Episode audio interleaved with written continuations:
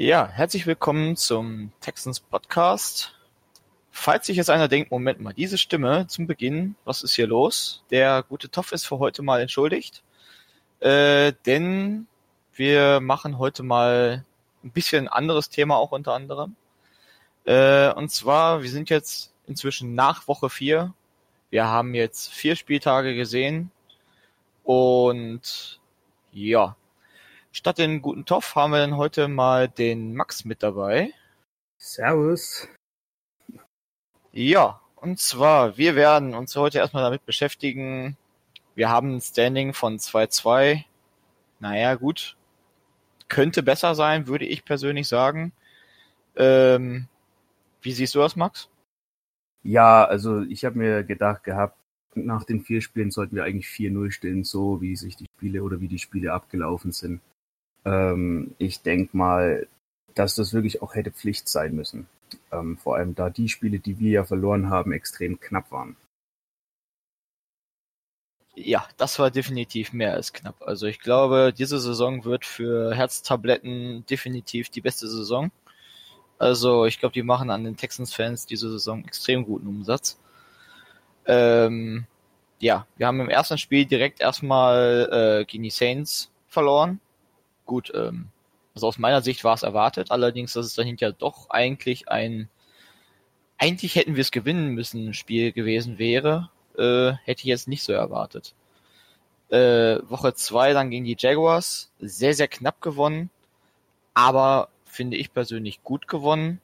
Ähm, da hat man eigentlich das eine wieder gesehen. Unsere Defense scheint wieder auf einen starken Level zu spielen.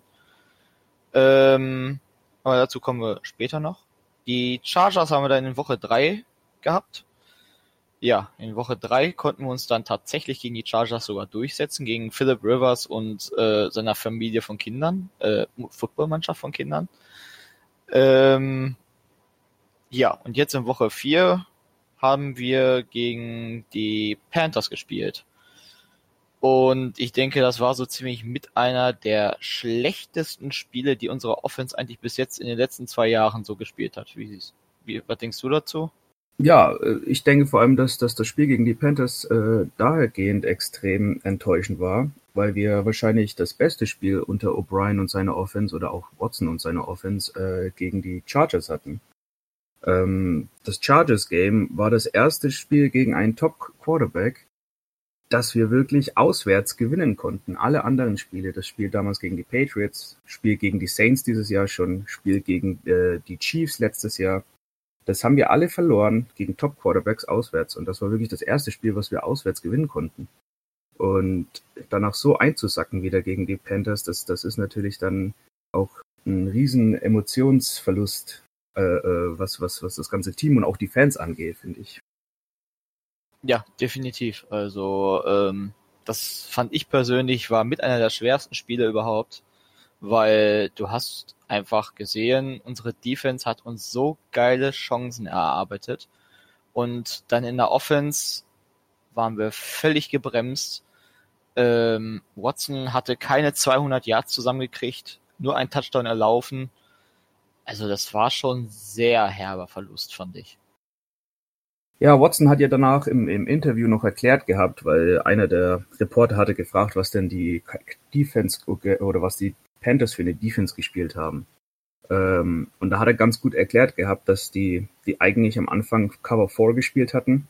Ähm, nachdem Watson aber einige Leute, Namen Fuller und auch Hopkins, die wei also wirklich komplett frei standen, um einige Yards äh, gemisst hat, haben, haben dann auch die Panthers wieder auf äh, Cover 2 umgestellt gehabt. Und da wurde es danach erst extrem schwer, hat er gemeint. Wenn er die Receiver, die offenen Receiver trifft, danach stehen wir da ganz anders da. Danach sind da 5, 14 Punkte auf dem Feld, die wir mehr haben. Ja, das war wirklich auch zu sehen. Unter anderem hast du halt wirklich eines gesehen, und zwar Luke Küchli, Mittellinebacker der äh, Carolina Panthers, ich persönlich fand, man hat es ihm super angesehen, wie er das Spiel quasi am Dominieren war. Ja, Kükli ist, ist äh, immer noch der beste Linebacker meiner oder Mittellinebacker der Liga meines Erachtens, auch wenn er ein paar äh, Injury Scares hatte schon in seiner äh, Karriere. Aber der fliegt ja wirklich übers Feld. Der, der, der ist von, von der einen Nummer zur anderen, also Box zu Box, ist da, da kannst du nichts werfen. Das ist, der, der, der nimmt den Slot quasi fast komplett raus. Ja, und das war ja eigentlich so ziemlich eigentlich unsere Stärke, die wir in der äh, dritten Woche uns präsentiert haben. In der Slot hatten wir äh, äh, extrem gutes Spiel. Kenny Stills fast 100 Yards erspielt im letzten Spiel. Ähm, das war halt schon zu sehen, dass uns Stills in diesem Spiel extrem gefehlt hat hinterher. Ja, das sehe ich auch. Auch Stills, dass der so früh leider rausgegangen ist aus dem Spiel. Mit, mit, dem, mit der Hamstring-Verletzung, da habe ich auch noch leider kein Update, wie das jetzt weitergeht, ob er äh, für nächste Woche schon raus ist oder ob er wieder spielen kann, dann, dann hoffen wir natürlich auch, dass das wieder besser wird, weil der Mann ist wirklich, auch wenn er noch nicht so lange dabei ist, wichtig für das Team. Definitiv. Also ich persönlich muss sogar sagen, momentan Stills ist neben Hopkins unser Top-Receiver. Also das ist zumindest so meine Erachtung. Ja, das, also ich denke auch, dass das daran liegt, dass Stills und Fuller äh, zwei sehr ähnliche Receiver sind vom Typ her. Ähm, sehr viel Speed und äh, eigentlich immer nur dafür da, um den, den, den, dem anderen, den Nummer 1 Receiver, ein bisschen Platz zu geben und quasi ein Feld over the top wegzunehmen. Ähm, aber dadurch, dass die zwei jetzt auf dem Feld sein können, zu zweit hast du natürlich zwei davon. Und Stills hat sich dann wahrscheinlich mit seiner Erfahrung ein bisschen noch vor Fuller geschoben ähm, weil er eben schon ein bisschen erfahrener ist und da danach nochmal ein bisschen schneller weiß oder ein bisschen besser weiß, wie er die Route laufen muss. Ja, das sieht man definitiv. Von allen Dingen, äh, Stills hat jetzt innerhalb von wenigen Wochen mehr als 300 Receiving Yards zusammengesammelt. Ähm, das ist schon sehr beeindruckend, was der Junge bei uns so abliefert. Oder 300? Ich weiß es gerade gar nicht. Moment, nur mal kurz nachgucken. Hier hat er in zwei, Woche 2 hat er 38 Yards zusammengesammelt. Und in Woche 1 hat er 37 Yards und einen Touchdown. Und Woche 3 hatte er dann 9 und, ja, er kratzt auf jeden Fall kurz vor der 200 an. Ja, also wie gesagt, ich bin auch dafür, dass er eben erst doch seit, seit äh, fünf Wochen erst da ist, ist finde ich das auch ziemlich beeindruckend, was er bis jetzt geleistet hat. Auch wenn ich am Anfang sagen muss, dass ich äh, von dem ganzen Trade noch nicht so überzeugt war. Ja, man muss halt wirklich sagen, ne? zwei First-Round-Picks plus ein Second-Round-Pick für äh, zwei Spieler, das ist halt doch schon eine Hausnummer. Also ich persönlich muss sagen, Kenny Stills ist für mich persönlich ein First-Rounder wert gewesen. Wenn du dann noch zu Tanse den First-Rounder plus einen Second-Rounder nimmst, dann wirkt, finde ich, der Trade inzwischen doch relativ gerecht. Also man muss sagen, halt unsere linkere Seite ist in der O-Line inzwischen top stabil. Es funktioniert äh, Roderick Johnson ist inzwischen Backup von Tansil und spielt auf der linken, wird auf der linken Seite antrainiert. Äh, währenddessen haben wir jetzt Howard auf der rechten Seite als Tackle. Henderson ist dort Backup. Also ich muss ganz ehrlich sagen, jetzt mit O-Line hat man doch gesehen, ist doch relativ stabil. Was mich allerdings hingegen stört, ist, dass wir zwar Sacks zulassen, diese Sacks allerdings darin liegen, dass unser Play Calling äh, einfach nicht zu unseren Quarterback-Typen passt aus meiner Sicht. Ja, also ich bin auch der Meinung, dass die O-Line sich äh, wesentlich verbessert hat. Ähm, vor allem die linke Seite. Sharping und, und Tanzo haben da bis jetzt eigentlich die zwei Spiele, wo sie jetzt zusammengespielt haben, ganz solide Leistung ge äh, ge gebracht. Ähm, okay, Howard auf der rechten Seite muss noch ein bisschen was lernen, er ist immer noch ein bisschen, sagen wir, roh. Ähm, aber ja, ich denke, der wird sich da schon auf der rechten Seite einleben. Was mir immer noch ein bisschen Gedanken macht, ist wirklich die, die, die Right Guard Position und eigentlich auch die Center Position. Aber da haben wir ja jetzt Nick Martin wirklich nochmal um drei Jahre verlängert und auch für einen Haufen Geld. Das heißt, ich denke mal, da wird sich nichts verändern. Aber auf der Right Guard Position äh, muss ich, denke ich, doch noch was tun. Wenn Fulton nicht wieder 100% fit ist, weil das war er letzte, letzte Saison schon nicht und das finde ich danach auch immer, wenn, wenn jede Woche, so wie, wie wir es ja jetzt bis jetzt hatten, dass jede Woche die O-Line durchgeschaffelt wird, dann kannst du auch niemals zu einem Punkt sagen, okay, wir haben eine sichere O-Line, wo du jede Woche drauf äh, äh, wetten kannst, dass die äh, die gleichen Starter sind und sich auch alle untereinander gut verstehen. Ja, definitiv. Also du hast du hast gesehen, äh, durch Tanse ist halt viel rumprobiert worden. Man wusste nicht so wirklich, oh Gott, oh Gott, okay, Kelle, das war wahrscheinlich mehr so ein Täuschungsmanöver, habe ich so das Gefühl. Ne, äh, Kelle ist unser äh, Number One Left Tackle. Fazit ist, er wurde beim 53er gecuttet. Ähm, ja, man muss halt einfach jetzt sagen, unsere O-Line ist stabil, aber was mir fehlt, ist echt einfach das passende Play-Calling zu Watson. Es wirkt für mich persönlich so, als ob Watson nicht sein volles Potenzial entfalten könnte hinter der O-Line. So wie er spielen möchte, funktioniert das irgendwie nicht, denke ich persönlich. Das, das, man muss sich überlegen bei Watson, äh, was kann Watson am besten? Und ich denke immer noch, dass das, das, was Watson am besten kann, ist quasi scrampeln out of the box oder out of the pocket und dann den Ball werfen. Da hat er schon immer die meisten Punkte geholt gehabt. Das heißt, Zeit gewinnen und dann den Ball loswerden. O'Brien hat eine Tendency dazu, dass er gerne einen Pocket Quarterback hätte.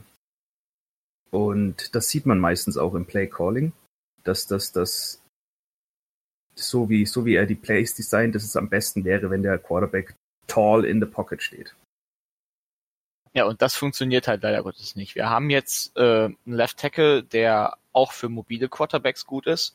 Wir haben einen Right Tackle, der mobil ist. Und wir haben jetzt theoretisch gesehen auch noch äh, quasi Sharping, der auf Left Guard eigentlich auch noch als Tackle fungiert.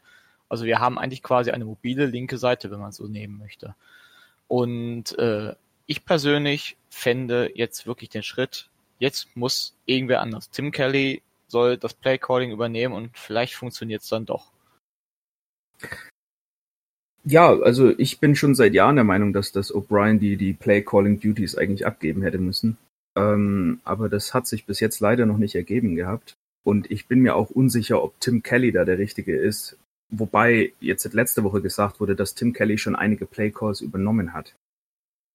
Ähm, man muss aber auch sagen, finde ich, auch wenn, wenn wir uns einig sind darüber, dass das Play Calling nicht immer das Beste ist, äh, es liegt auch teilweise an Watson. Ja? Also auch einige Sacks gehen auf seine Kappe und auch einige Fehlwürfe gehen auf seine Kappe, wo der Play Call eigentlich richtig gut war. Und da finde ich auch, dass das Watson sich noch ein bisschen verbessern muss. Ja gut, das stimmt allerdings. Also ähm, man sieht es ihm halt immer noch an, dass er irgendwie das Feld viel zu lange abscannt und versucht abzuschätzen und versucht möglichst halt nicht mehr auf Risiko zu spielen. Man hat es in seiner ersten Saison gesehen, da ist das Ding teilweise so schnell schon rausgeflogen, dass äh, man dachte so, okay, wo fliegt der hin? Äh, Fuller hat das Teil im Regelfall irgendwie bekommen und halt diese tiefen Dinger, also das, das vermisse ich dann doch irgendwie so ein bisschen. Also du hast zum Beispiel im Spiel gegen die Seahawks in, äh, vor zwei Saisons wunderbar gesehen, die tiefen Dinger, die liegen ihm ja wirklich ex exzellent. Wenn du ihn rausscramblen lässt, ihm Zeit gibst und dann halt so, okay, alles klar, äh, er kann in Ruhe den Ball anbringen. Aber ähm, ich persönlich bin der Meinung, dass Watson sich immer noch zu sehr darauf fokussiert, na, funktioniert die O-Line, kommt irgendwo ein D-Line nachher. Also für mich wirkt das so, als ob er wirklich irgendwo noch so das Auge im Nachhinein dabei hat und versucht, ah, na, mal gucken, wie viel Zeit habe ich noch. Ja, Zeit ist, Zeit ist bei Watson äh, eine, eine, ein wichtiger Punkt, weil die letzten Jahre, bevor wir Watson als Quarterback hatten, äh, standen wir mit Tom Savage und Brock Osweiler auf dem Feld. Und auch wenn beide Quarterbacks nicht gerade die besten waren, was sie gut gemacht haben, ist den Ball ziemlich schnell aus der Hand zu kriegen. Brock Osweiler hat 2,61 Sekunden gebraucht und äh, Tom Savage hat 2,67 Sekunden gebraucht. Watson, um den Ball loszuwerden, braucht ganze 3,12 Sekunden. Äh, das ist ein Riesenunterschied im Football. Und, und, und ich denke auch, dass das ein Riesenproblem ist, warum wirklich wir so viele Sacks kriegen. Wenn man überlegt, wir haben jetzt seit 18 Sacks zugelassen diese Saison und bestimmt acht Stück davon gehen auf Watsons Kappe. Und es gibt keinen Quarterback in der Liga, der so viele Sacks quasi selber nimmt. Ja, das merkt man wirklich deutlich, finde ich persönlich. Also Watson ist wirklich an den meisten Sacks selber schuld. Das ist ein großes Problem. Und ähm, ich bin mir halt nur nicht sicher, so woran liegt es. Ne? Ähm, hat er quasi wirklich das die Augen mehr auf der D-Line als auf den Receivern. Hat er vielleicht Probleme dabei, die Receiver zu scannen oder woran liegt's halt, ne? Ich denke, noch ein anderer Punkt, was, was, was neben der Zeit auch noch dazu kommt, ist, dass er noch nicht ganz gelernt hat, wie er seinen Block shiften muss. Äh, Defenses haben wir rausgefunden, auch äh, letztes Jahr schon, und jetzt in den ersten vier Wochen hat sich das wieder gezeigt, dass wenn du Cornerback oder äh, Defensive Back äh, Blitzes bringst, dass Watson nicht weiß, in welche Richtung er seinen Running Back oder seinen extra Titan shiften muss. Wir haben, glaube ich, vier Sacks schon zugelassen, nur durch Cornerback-Blitzes, wo, Watson, wo äh, die verhindert wer hätten werden können, wenn Watson den äh, Running Back äh, gesagt hätte, stell dich mal bitte auf die andere Seite. Da ist dann natürlich die Frage, darf er es überhaupt? Oder sagt da O'Brien so vielleicht so, ähm, nee, äh, ich möchte den da haben? Also ich denke schon, dass er das, das darf. Äh, das wäre ja, glaube ich, auch im Sinne von O'Brien wenn äh, Watson nicht so viele Hits mehr abkriegt. Denke auch. Und vor allen Dingen durch dieses Thema ist wahrscheinlich für mich persönlich klar, und zwar, dass äh, Watson, beziehungsweise nicht Watson, sondern äh, dass es ein Problemfall gibt, und zwar, äh, dass Watson Probleme damit hat, äh, jetzt bin ich aus dem, jetzt bin ich aus dem, aus dem Muster raus. Ähm, Im Block oder? Ja, genau, richtig. Und äh, dass er halt immer noch so den so diesen Punkt abwartet, so, okay, ich möchte halt diesen perfekten Ball haben. Er will dieses Big Play im Moment haben. Und ähm, dass er da halt im tiefen Feld Probleme hat, dann halt zum Beispiel Fuller oder so zu finden oder halt abzuschätzen, na, wird das ein sicherer Ball. Ich denke, er hat Angst davor, Interceptions zu schmeißen. Ja, das kann natürlich auch sein. Ähm, wir haben jetzt, ich habe jetzt hier gerade mal die Statistik von Watsons Interceptions da. Also er hatte ja im ersten Jahr acht Interceptions mit einer Interception-Prozentrate von 3,9. Ähm, und im zweiten Jahr danach schon ist das schon runtergegangen auf neun Interceptions über die ganze Saison hinweg und die Interception-Rate ist auf 1,8 Prozent runter. Äh, jetzt dieses Jahr hat er sechs Touchdowns geworfen und bloß eine Interception. Und wir liegen bei 0,8 Prozent. Natürlich ist das immer die Frage, das sind bloß Prozentzahlen und man weiß nicht, kann man in seinem Kopf reinschauen oder nicht, ob das jetzt wirklich so ist, dass er extrem ball protective ist oder ob er einfach wirklich ein guter Spieler ist und nicht in die gegnerischen Hände wirft. Das ist halt jetzt so die Frage, ne? aber ähm, man muss halt leider sagen dazu, okay, Watson ist unser Franchise Quarterback und ähm, wir müssen ihm jetzt halt in diesem Sinne vertrauen, dass er weiß, was er da macht. Und vielleicht, dass wir vielleicht, man weiß es vielleicht noch nicht, vielleicht, wenn Jordan Thomas und Cahill Waring vielleicht wieder da sind, wovon man ja auch noch nichts hört, wie weit es mit denen ist oder ob die schon so weit es gehen wieder fit sind, ähm, ob es dann vielleicht besser wird, weil Jordan Thomas hatte eigentlich eine relativ starke Connection zu Watson, fand ich zumindest in der letzten Saison. Ja, je mehr Waffen man unserem Franchise Quarterback gibt, desto besser wird er natürlich, denke ich, werden. Äh, und das, ich denke auch Watson, das wird, das wird noch einige Jahre so bleiben. Äh, der wird sich auch meines Erachtens immer wieder verbessern. Es kommt die Erfahrung noch dazu. Und ich denke schon, dass man da mit Watson zumindest in eine rosige Zukunft sehen kann. Bin ich ehrlich gesagt auch der Meinung. Und zwar, man muss halt einfach so sehen, äh, Patrick Mahomes ist denke ich, wirklich wohlverdient noch vor ihm gepickt worden. Ähm, er dreht ja momentan bei den Kansas City Chiefs mächtig auf, hat gute Waffen, hat den besten Tight der Liga und ähm, man muss halt sagen, wenn wir jetzt vielleicht noch den einen oder anderen guten Spieler noch dazu kriegen im Tight Position, in der Tight End Position und das vielleicht wieder mit Jordan Thomas äh, wieder komplett ist, dann kann ich mir durchaus vorstellen, dass das gut funktioniert. Aber jetzt im jetzigen Zustand, finde ich persönlich, sieht man auch zu viele Plays, wo gar keine Running Backs auf dem Platz stehen, wo die Defense klar von ausgehen kann, alles klar, das wird irgendwie ein Vertical 4 oder so. Und ähm, ich vermisse da irgendwie so ein bisschen den Duke, der in der hinteren Reihe steht und dann äh, so ein Magic-Moment vielleicht noch hervorheben könnte. Ja, das muss ich sagen, das hat mich gegen die Panthers ein bisschen gestört gehabt, ähm, weil wir haben eigentlich die ersten drei Wochen oder jetzt sagen wir mal die ersten zweieinhalb Wochen, im dritten Spiel hat es auch ein bisschen nachgelassen, aber die, sagen wir, ersten drei Wochen, äh, unsere Running Backs haben wir eigentlich sehr gut eingesetzt gehabt. Äh, Carlos Hyde hat super gespielt, ähm, Duke Johnson hätte ich ein bisschen öfter gerne als Receiver gesehen, aber okay, je nachdem, was der Gameplan halt hergibt. Äh, aber das haben wir in, gegen die Panthers komplett über den Haufen geschmissen gehabt. Äh, Carlos Hyde wurde, glaube ich, fast gar nicht mehr eingesetzt. Äh, ich glaube, die Carries sind äh, um 30 Prozent runtergegangen. Duke Johnson hat mehr Carries bekommen und vor allem Between the Tackles Carries anstatt Outside Carries, in was er richtig gut ist.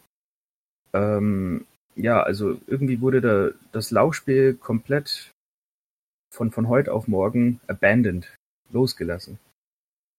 Ja, also äh, mal so, um das Ganze in Zahlen zu fassen. Wir, äh, Duke Johnson hatte insgesamt äh, sechsmal den Ball bekommen. Der längste davon war für 40 Yard. Und insgesamt hatte er dann 56 Yard. Das waren dann diese, wie du schon sagtest, ab durch die Mitte und hoffentlich brichst du durch Momente, die halt bei Duke Johnson einfach nicht gut funktionieren. Ne, der braucht halt diese freie Stelle und wenn er die nicht hat, ist halt doof. Äh, Carlos Hyde hatte zwölfmal den Ball bekommen für 58 Yard insgesamt, der längste war für 25. Und das waren alles dann diese freigeblockten Mitteldinger.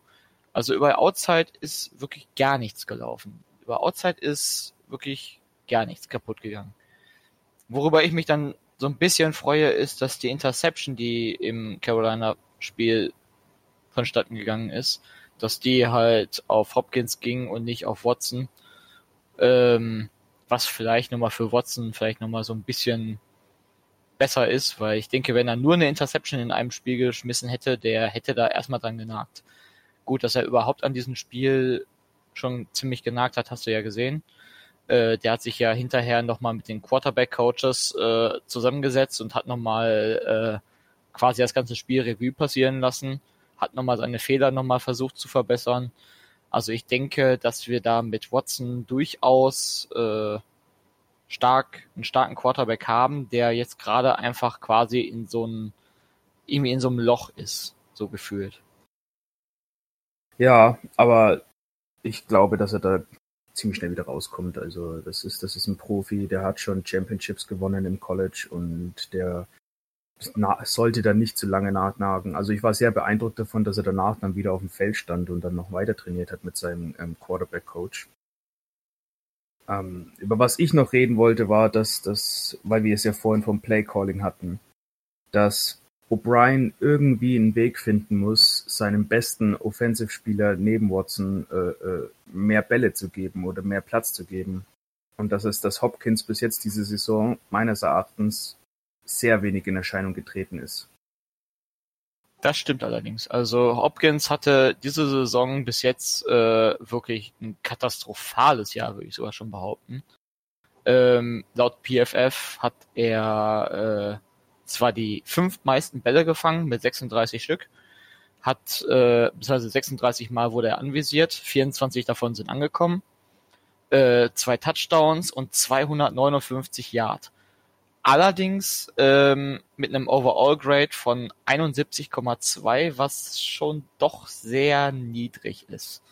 Also für den äh, Mr. Madden 99 äh, ist ein 71,2 Grade, glaube ich, schon ein ziemlicher Fluch. Und das merkt man halt ihm durchaus an. Dass er das auch, dass er da ziemlich angefressen ist, dass er da nicht so erscheinen kann, wie er möchte.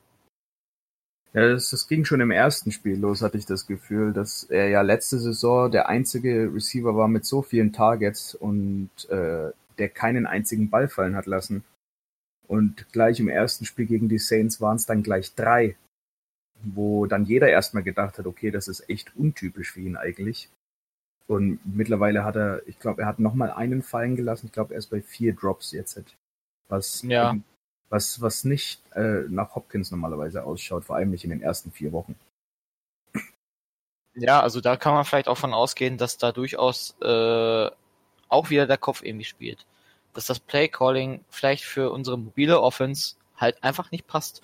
Wir haben alles, was wir brauchen für eine mobile Offense. Wir haben eine mobile O-Line, wir haben mobile Receiver, wir haben gute Titans, wir haben ein eigentlich sehr starkes Runplay und wir haben halt den Franchise Quarterback überhaupt, der das Potenzial dazu hat, äh, einen Aaron Rodgers quasi zu beerben, gefühlt.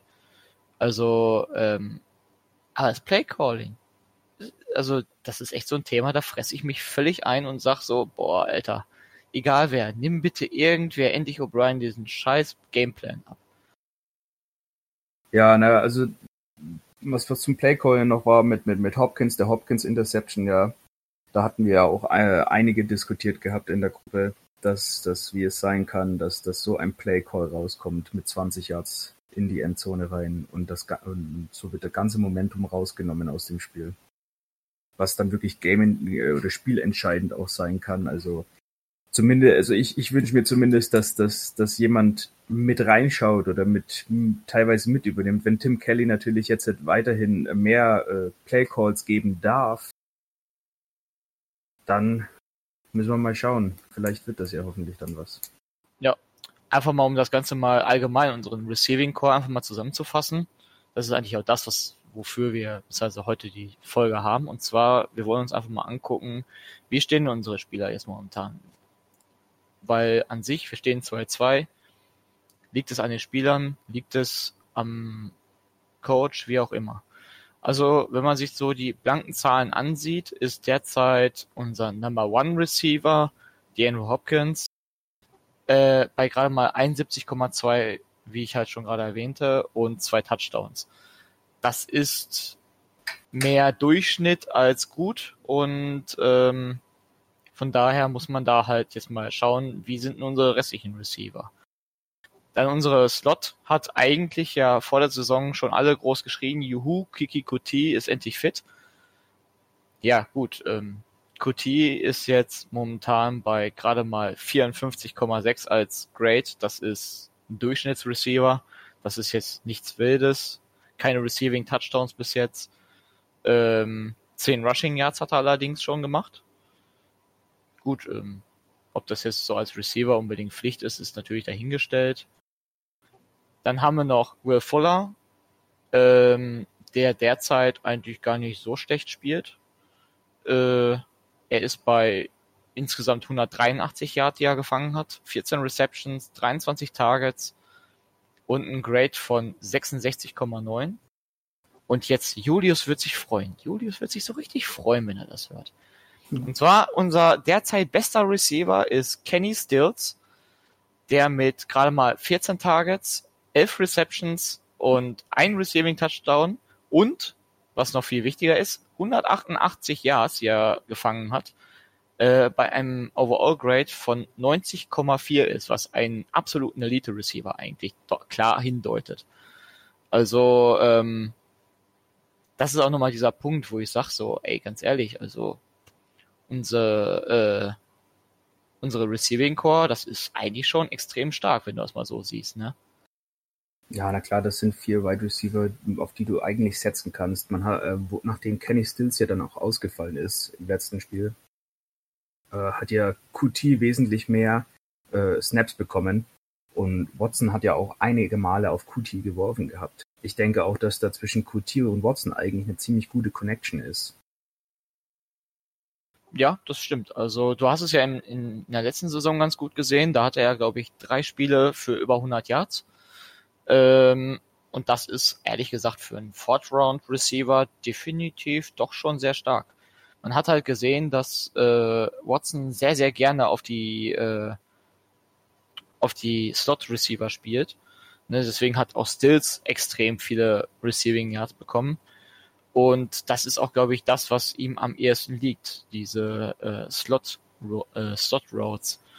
Und ähm, das ist schon echt nicht schlecht. Ja, bin ich auch der Meinung, dass, dass, dass unser Receiving Core zu den besten der Liga eigentlich gehört. Und äh, ich denke auch, solange alle fit bleiben, dass das auch so bleiben wird. Ja, denke ich auch. Von den Titans muss ich erstmal ganz klar sagen, ähm, da haben wir äh, neun Targets bei Darren Feltz. gerade der, der Thailand, wo wir gesagt haben, so, gut, der ist zum Blocken hingekommen. Ähm, naja, also seine Statistik sagt, er ist zwar Platz 30 von den Titans, die äh, den Ball kriegen, aber mit 70 Receiving Yards auf einen Tight End, der eigentlich nur zum Blocken da ist, finde ich, ist doch schon relativ nicht schlecht. Immerhin, er hat auch einen Touchdown gefangen und hat einen Overall Grade zwar nur von 58,2, aber ich persönlich muss sagen, von Felds, er war, denke ich, doch eine sehr wichtige Verbesserung in der Free Agency. Ja, äh, wir hatten es ja, wie gesagt, wir hatten es besprochen gehabt, dass er ja eigentlich bloß zum Blocken da ist. Natürlich wird er hin und wieder mal äh, Targets kriegen und so. Ähm, ich denke aber, dass die Rolle wirklich noch auf dem Blocken größer bleiben wird. Dann, äh, was mich eigentlich letzte Saison hatten wir schon das gleiche Problem und die Saison davor auch sehr erschreckt ist, dass wir wirklich die Tight Ends so gut wie überhaupt nicht einbinden, während andere Teams da schon so weit sind, dass sie fast schon ihren Tight End zum äh, First Wide Receiver gemacht haben. Ja, mhm. siehe zum Beispiel die Chiefs, die ja. Travis Kelsey quasi eigentlich nur noch den Ball geben. Ja. Und ich denke, Jordan Akins ist im Moment noch äh, äh einer, äh, der fit ist. Die anderen zwei sind ja leider im Moment verletzt. Äh, Akins meines Erachtens hat die, die, die Geschwindigkeit und auch die sicheren Hände, um wirklich dieser Receiving Tight End zu sein. Aber irgendwie ich verstehe nicht, ob, ob Watson die vielleicht nicht sucht oder ob, ob die vom Playcalling her nicht mit ein, eingebunden werden. Äh, ich bin gespannt, was passiert, wenn Boring wiederkommt, ob der danach vielleicht äh, bessere Receiver sein wird. Da muss man leider, leider, leider warten, weil das die einzige Stelle in der Offense ist, wo ich sage, okay, da sind wir richtig schlecht besetzt. Das stimmt allerdings. Wir, wir brauchen eigentlich mal wieder so ein äh, Owen Daniels, so ein, so ein Typ, den du halt den Ball eigentlich quasi dauerhaft anschmeißen kannst. Der Teil kommt an, passt perfekt. Du machst was daraus und du hast es halt gesehen. Ich glaube 2012 war die Saison. Matt Sharp äh, hatte Andrew Hopkins als Waffe. Er hatte äh, äh, Andrew Johnson als Waffe und Owen Daniels. Also das ist das ist schon eine ziemlich starke Kombi, wenn du zwei gute Receiver plus einen starken Tight End, den du den Ball dauerhaft anschmeißen kannst, hast. Äh, siehe TJ Hawkinson, der in der ersten Runde weggegangen ist und der durchaus doch zeigt, dass er es wert war. Ähm, das ist schon teilweise ziemlich böse. Akins haben wir jetzt noch. Akins hat sogar über 100 Yards bis jetzt zusammengefangen, ist damit Platz 14, hat zwei Touchdowns, ist damit übrigens der dritte äh, Platz 3 der Titans und äh, hat 13 äh, Targets gerade mal. Also im Durchschnitt hat er etwa äh, für 12 Yard gefangen. Ja, das, das ist eben das, was ich ein bisschen erschreckend finde. Dass, dass, dass so wenige, also das sind jetzt overall dann, weil ihr bloß zwei Targets an im Moment, sind das ähm, 21 Targets für zwei Spieler. Finde ich, da fehlt ein bisschen was. Das stimmt. Also End ist wirklich eine Position, die muss entweder besser eingebunden werden. Also ich persönlich denke, sie wird immer noch teilweise fast nur zum Blocken irgendwie aufgestellt. Habe ich zumindest so das Gefühl. Und ähm, dann ist ja klar, die Cornerbacks und die äh, Linebacker können sich ausreichend auf die Receiver konzentrieren. Und der Pass Rush äh, kommt sowieso durch, weil Watson halt den Ball zu lange hält. Und äh, das ist halt schon quasi der Grund, wieso wir in den letzten Spielen echt nicht gerade viele Punkte gesammelt haben. Wir sind jetzt nach äh, vier Wochen, sind wir, bevor wir zu, zu den Falcons fahren, in der Offense Platz 22, was Punkte angeht. Das ist immerhin noch mehr als die Falcons. Die Falcons sind immerhin nur bei 17,5 Punkte und damit der 26. Rang. Das ist schon mal, finde ich, gut. Ähm, von den Total Yards sind wir Platz 21 sogar nur. Äh, das ist schon sehr erschreckend. Passing Yards sind wir ebenfalls Platz 24. Und Rushing, okay, den, Rush, den Rushing Yards kann man jetzt nichts vorschmeißen. Da machen Carlos Hyde und Duke Johnson eigentlich einen recht guten Job. Da sind sie bei Platz 11 momentan. Ähm, Und da würde ich auch direkt zu den beiden kommen, wie die beiden jetzt absch äh, abschneiden. Äh, wie siehst du die beiden? Ja, Carlos Hyde war total überraschend, dass der, also natürlich wusste man, dass der, wo der noch bei San Francisco gespielt hat, äh, dass er ziemlich guter Running Back eigentlich ist. In Cleveland und in Jacksonville ist er danach extrem untergegangen. Äh, aber wenn er jetzt hier bei uns seine Karriere quasi wieder revitalisieren kann, dann würde ich das natürlich begrüßen. Und bis jetzt hat er das ja auch in gewissermaßen. Und Duke Johnson auf der anderen Seite ist meines Erachtens einer der Top 3 Receiving äh, Backs, die es in der NFL gibt. Und der eigentlich auch viel mehr leisten könnte, wenn er receiving-technisch ein bisschen mehr eingebunden werden würde. Weil wir hatten es vorhin schon mal kurz, dass Duke Johnson in Open Space einfach fast unschlagbar ist. Das, deswegen auch dieser eine 40-Yard-Run im letzten Spiel, wo er ein bisschen Platz gekriegt hat und gleich zwei Tackles gebrochen hatte. Also da würde ich ein bisschen mehr sehen, gerne. Definitiv. Also ähm, zu Carlos Heights Statistik, da sind wir momentan bei einem Touchdown, 250 Yards, was derzeit Platz 14 entspricht, der meisten Rushing Yards. Was mich halt mega beeindruckt ist, dass direkt auf Platz 13 Carrion Johnson von den Lions ist. Ein Spieler, wo es vorher gefühlt nie, wirklich nie ein Laufspiel gab. Und ähm, ja gut, äh, Platz 14 ist, finde ich, eigentlich ganz gut für unseren Number One Running Back, beziehungsweise Halfback. Ähm, man hat ihm bei PFF ein Grade von 80,6 gemacht, was oberer Durchschnitt ist. Und ich denke, da ist auch noch deutlich mehr drin bei 4,8 Yards pro Carry. Also ich denke, da ist das Potenzial noch weit nach oben hin offen. Ja, so wie er gespielt hat bis jetzt und eigentlich äh, auch das, was man gesehen hat, äh, definitiv. Wobei ich sagen muss, ich glaube, eine 80.6 Grade für Running Backs, das, das dürfte ziemlich weit oben sein, weil normalerweise die Running Back Grades äh, im Vergleich sehr niedrig sind zu anderen Spielern.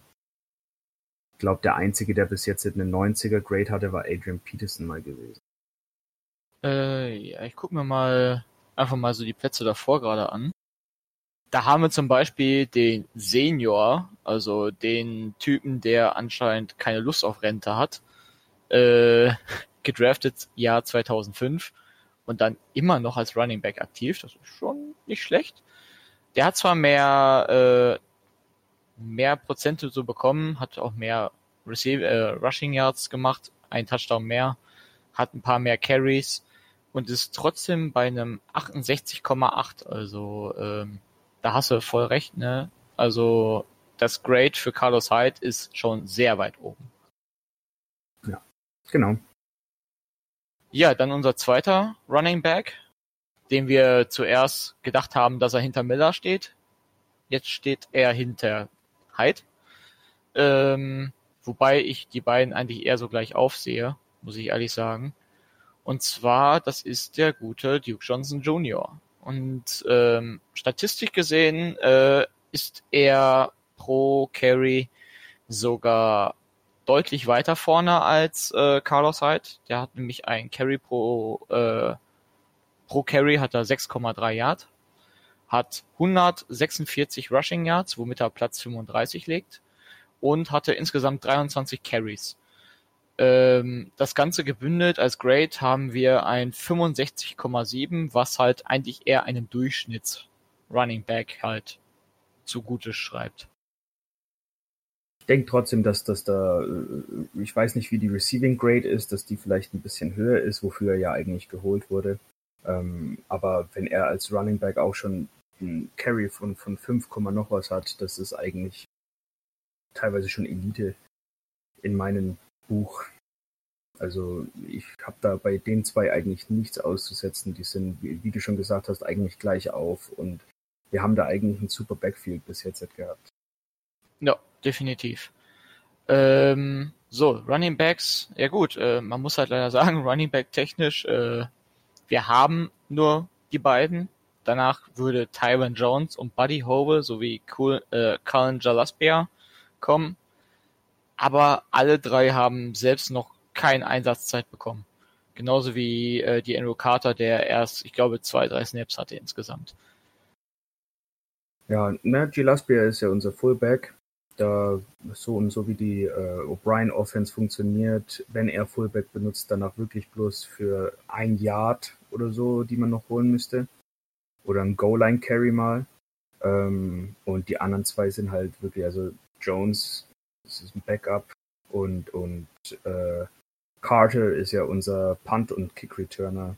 Und ich denke, das wird auch so lange so bleiben. Äh, mal abgesehen davon, dass falls sich einer verletzen sollte bei den Receivern. Ja, und wir haben ja auch in der letzten Saison gesehen, dass wir eigentlich äh, einen recht guten äh, Backup haben mit Daniel Carter. Das war eine sehr wichtige Weiterverpflichtung aus meiner Sicht. Und äh, ja, von daher würde ich sagen, ist das durch ein, durchaus ein guter Spieler, den wir, beziehungsweise den wir halt als Backup im Receiving Core haben. Also unsere Backups sind eigentlich relativ stark.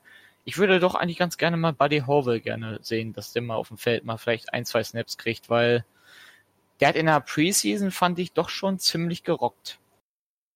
Wäre vielleicht auch ein bisschen frischer Wind, aber so wie die anderen zwei im Moment spielen, denke ich, dass es da keine Chance gibt. Leider ja. So, dann kommen wir schon zum letzten Teil der Offense. Und zwar haben wir da die O-Line. Ja, wir haben ja gerade schon gesagt, unsere O-Line war dringend überholungsbedürftig. 62 Sacks sechste Saison zugelassen. Gut, ähm, wir sind jetzt in dieser Saison vielleicht nicht unbedingt besser dran, aus meiner Sicht. Also zumindest was an Sacks-Zahlen vorhanden sind. Ähm, und zwar, da haben wir vielleicht erstmal als allererstes unseren großen Trade, und zwar Laramie Tunzel. Ja, naja, Larry Tunzel ist einfach äh, äh, unser bester O-Liner im Moment. Das hatten wir ja schon bereits gesagt gehabt. Äh, und so wie er quasi die Leute wegblockt, äh, das ist schon, es ist schon ein bisschen äh, eine Pracht anzuschauen, was er da manchmal leistet. Und ich finde auch, dass, äh, ich glaube, PFF hat ihm zwei Sacks draufgehauen in der ersten Woche, nachdem er ganze letzte Saison bloß einen zugelassen hatte. Ähm, was ich schon wieder ein bisschen unfair fand, weil beide Sacks kamen, nachdem er fast vier Sekunden seinen Gegenüber weggeblockt hatte. Und äh, ich weiß nicht, wie lange man da danach dastehen sollte und wirklich einen der oder einige der besten Spiele der Welt von seinem Quarterback weghalten soll. Ja, ja, klar, also da bin ich voll deiner Meinung. Äh, PFF hat ihm auch insgesamt nur zwei Sacks, also das sind die äh, zwei Stück, die halt bei den Saints gefallen sind. Und ähm, da muss man halt wirklich sagen, er hatte bis jetzt 253 Offensivplays äh, gespielt. Das ist Platz 33. Also er hat wohl auch schon ein paar Auszeiten gehabt. Ähm, was sehr stark finde, halt vier Penalties, damit ist er nur Platz 9 der Left Tackle. Ähm, und wir haben nur die zwei Sacks allowed. Das macht insgesamt ein Overall Grade von 69,1 was doch schon oberer Durchschnitt ist für äh, Left Tackle. Also ich glaube, es gibt kaum einen in der Liga, der äh, besser ist als er. Das muss man halt so sagen. Er ist zwar noch jung, hat aber Potenzial nach oben und äh, er spielt jetzt schon definitiv den besten Left Tackle aus meiner Sicht. Ja, also zumindest äh, äh, seit Jahren für uns, nachdem wir Dwayne Brown ja abgegeben haben, weil danach war das ja quasi offenes Scheunes, Scheunentor. Ähm, und ich denke auch, da, dadurch, dass er noch jung ist und schon auf diesem hohen Level eigentlich spielt, dass, dass, da, dass wir da quasi unseren Franchise Left Tackle auch gefunden haben. Auch wenn wir sehr heftigen Preis zahlen mussten dafür. ja gut, aber ne, gute Spieler haben halt ihren Preis, würde ich sagen. Genau. Exakt. Gut, dann würde würd ich sagen, arbeiten wir uns einfach mal von links nach rechts und dann hätten wir jetzt als Left Guard seit neuestens, beziehungsweise seit äh, Woche, äh, seit Woche zwei äh, Max Sharpen. Ja, Max Sharping hat sich gut eingefunden neben äh, Laramie Tunzel. Äh, die zwei haben ziemlich gute Leistung gebracht auf der linken Seite. Ähm, die Switches, die die zwei machen, wenn sie sehen, dass die äh, Pass Rusher auch switchen, sind perfekt koordiniert eigentlich. Also die zwei, glaube ich, verstehen sich ziemlich gut. Definitiv, ist meiner Meinung nach auch. Also ist für mich persönlich, ist das seit äh, Durain Brown die beste linke Seite, die wir seitdem hatten. Ähm, Max Sharping hat äh, noch nicht ein Sack zugelassen, noch keine Penalty und äh, ist mit 126 äh, Offensivsnaps Platz 65 der, äh, der Tackle, also der Guards. Genau, der wird ja als Guard ge äh, gerankt. Ähm, als PFF hat er, äh, also PFF hat ihm trotzdem nur ein 57,8er Grade bekommen. Könnte vielleicht daran liegen, dass er halt jetzt zwei Spiele noch nicht als Starting Left, äh, Left Guard gespielt hat. Aber ansonsten halt null Sacks ist, finde ich, ehrlich gesagt, für einen Rookie, äh, wo man zuerst gesagt hat, so, mh, hm, naja, war er ein guter Second Round Pick? Also war es eine gute Selection? Was sagst du dazu? Meinst du, war, war doch gut oder ging so? Ich denke, dass wir da vor allem noch ein bisschen abwarten müssen. Ich meine, ja, er hat jetzt, jetzt schon zweieinhalb Spiele gespielt, ähm, die jetzt nicht, also die jetzt eigentlich wirklich sehr gut waren. In, er hat super geblockt gehabt, äh, aber man muss bei sowas immer ein bisschen länger schauen, ähm, je nachdem, wie die Saison abläuft. Ich denke, das, was er bis jetzt gezeigt hat, lässt auf jeden Fall auf Positives hoffen. Aber wie gesagt, da muss man abwarten, ob er denn wirklich den Second Round Pick äh, wert war. Ja gut, alles klar. Also ich bin persönlich der Meinung auch, dass man es zwar noch ein bisschen abwarten muss, aber ähm, mir gefällt ehrlich gesagt unser Draft von Woche zu Woche doch irgendwie immer besser. Also mit äh, unseren beiden Offensivline-Mans, okay, gut, wir haben mit Titus Howard ein, ja, so ein What the fuck, was ist jetzt passiert, äh, Spieler, aber ähm, du hattest ihn ja auch eigentlich erst in der dritten Runde gesehen. Ja. Und ähm, da muss man halt sagen, so, okay, wir waren alle verwundert. Und wir dachten alle so, okay, äh, der äh, Gaines muss noch während des Drafts rausfliegen und irgendwer anders muss da übernehmen. Aber ähm, gut, zu unserem First-Round-Pick würde ich sagen, kommen wir gleich ja noch, weil der sitzt erst auf der rechten Seite inzwischen. Und zwar kommen wir jetzt zu Nick Money Martin. Ja, ähm, gut, ähm, ich bin mir nicht so ganz sicher, was man von ihm halten soll. Also klar, er ist schon seit ewigen Jahren unser Starting Center. Er ist eigentlich auch da, ich wüsste jetzt niemanden, den du da sonst hinstellen könntest, außer Fulden vielleicht. Ähm, ja, und jetzt hast du halt in der Saison einen Nick Martin, der extrem viel Geld kassiert. Ähm, laut PFF 254 äh, Snaps bekommen, ist Platz 24 damit. Ähm, nur zwei Penalties, damit ist er Platz 7 der Center. Ähm, und Sex allowed äh, nur einen einzigen, was äh, übrigens laut Center sogar Platz 1 ist. Ja, also ich fand Nick Martin war damals, wo wir ihn gedraftet hatten als Second Round Pick, als er aus Notre Dame kam, äh, ein ziemlich guter Pick. Ich habe mich richtig darüber gefreut gehabt. Ähm, und danach hatte er diese, äh, diese, diese, diese, diese Probleme mit seiner Ferse. Und, und danach habe ich irgendwie gesehen gehabt, dass er oft sehr viel Druck durchlässt. Er quasi nicht mehr richtig auftreten konnte und, und, und nicht mehr richtig blocken konnte. Und ich hatte wirklich ein bisschen Angst gehabt, dass er sich dadurch extrem verschlechtert, weil seine Rookie-Saison war eigentlich sehr überzeugend gewesen. Ähm, da fand ich, muss ich sagen, ähm, übrigens, PFF sagt ebenfalls zu ihm 67,9, was als Center mehr als oberer Durchschnitt ist. Hm. Ja, also wie gesagt, wenn er weitermacht und sich wirklich verbessert und, und, und, und, und einer der besten Center der, der, der Liga wird, danach soll er all das Geld kriegen, was, was, er, was er quasi verdient als Center. Äh, bloß er muss es halt auch wirklich zeigen. Bis jetzt hat, äh, außer der Rookie-Saison, hat er es meiner Meinung nach noch nicht so gezeigt gehabt, dass er sich quasi diesen, diesen Vertrag, der ja Top 5 Center Geld ist, äh, äh, dass er sich den wirklich verdient hat bin ich ehrlich gesagt auch so ein bisschen der Meinung. Also ähm, die Vertragsverlängerung, vor allen Dingen so irgendwie so eine Woche vor Beginn der ganzen Nummer, irgendwie so, als ob das so mal eben so, komm, er braucht Geld, alles klar, hier hasse. Ähm, das fand ich doch irgendwie doch sehr mysteriös. Also, man musste halt sagen, das ist irgendwie komisch, ne? Das, das hat irgendwie nicht so, so ganz so gepasst aus meiner Sicht.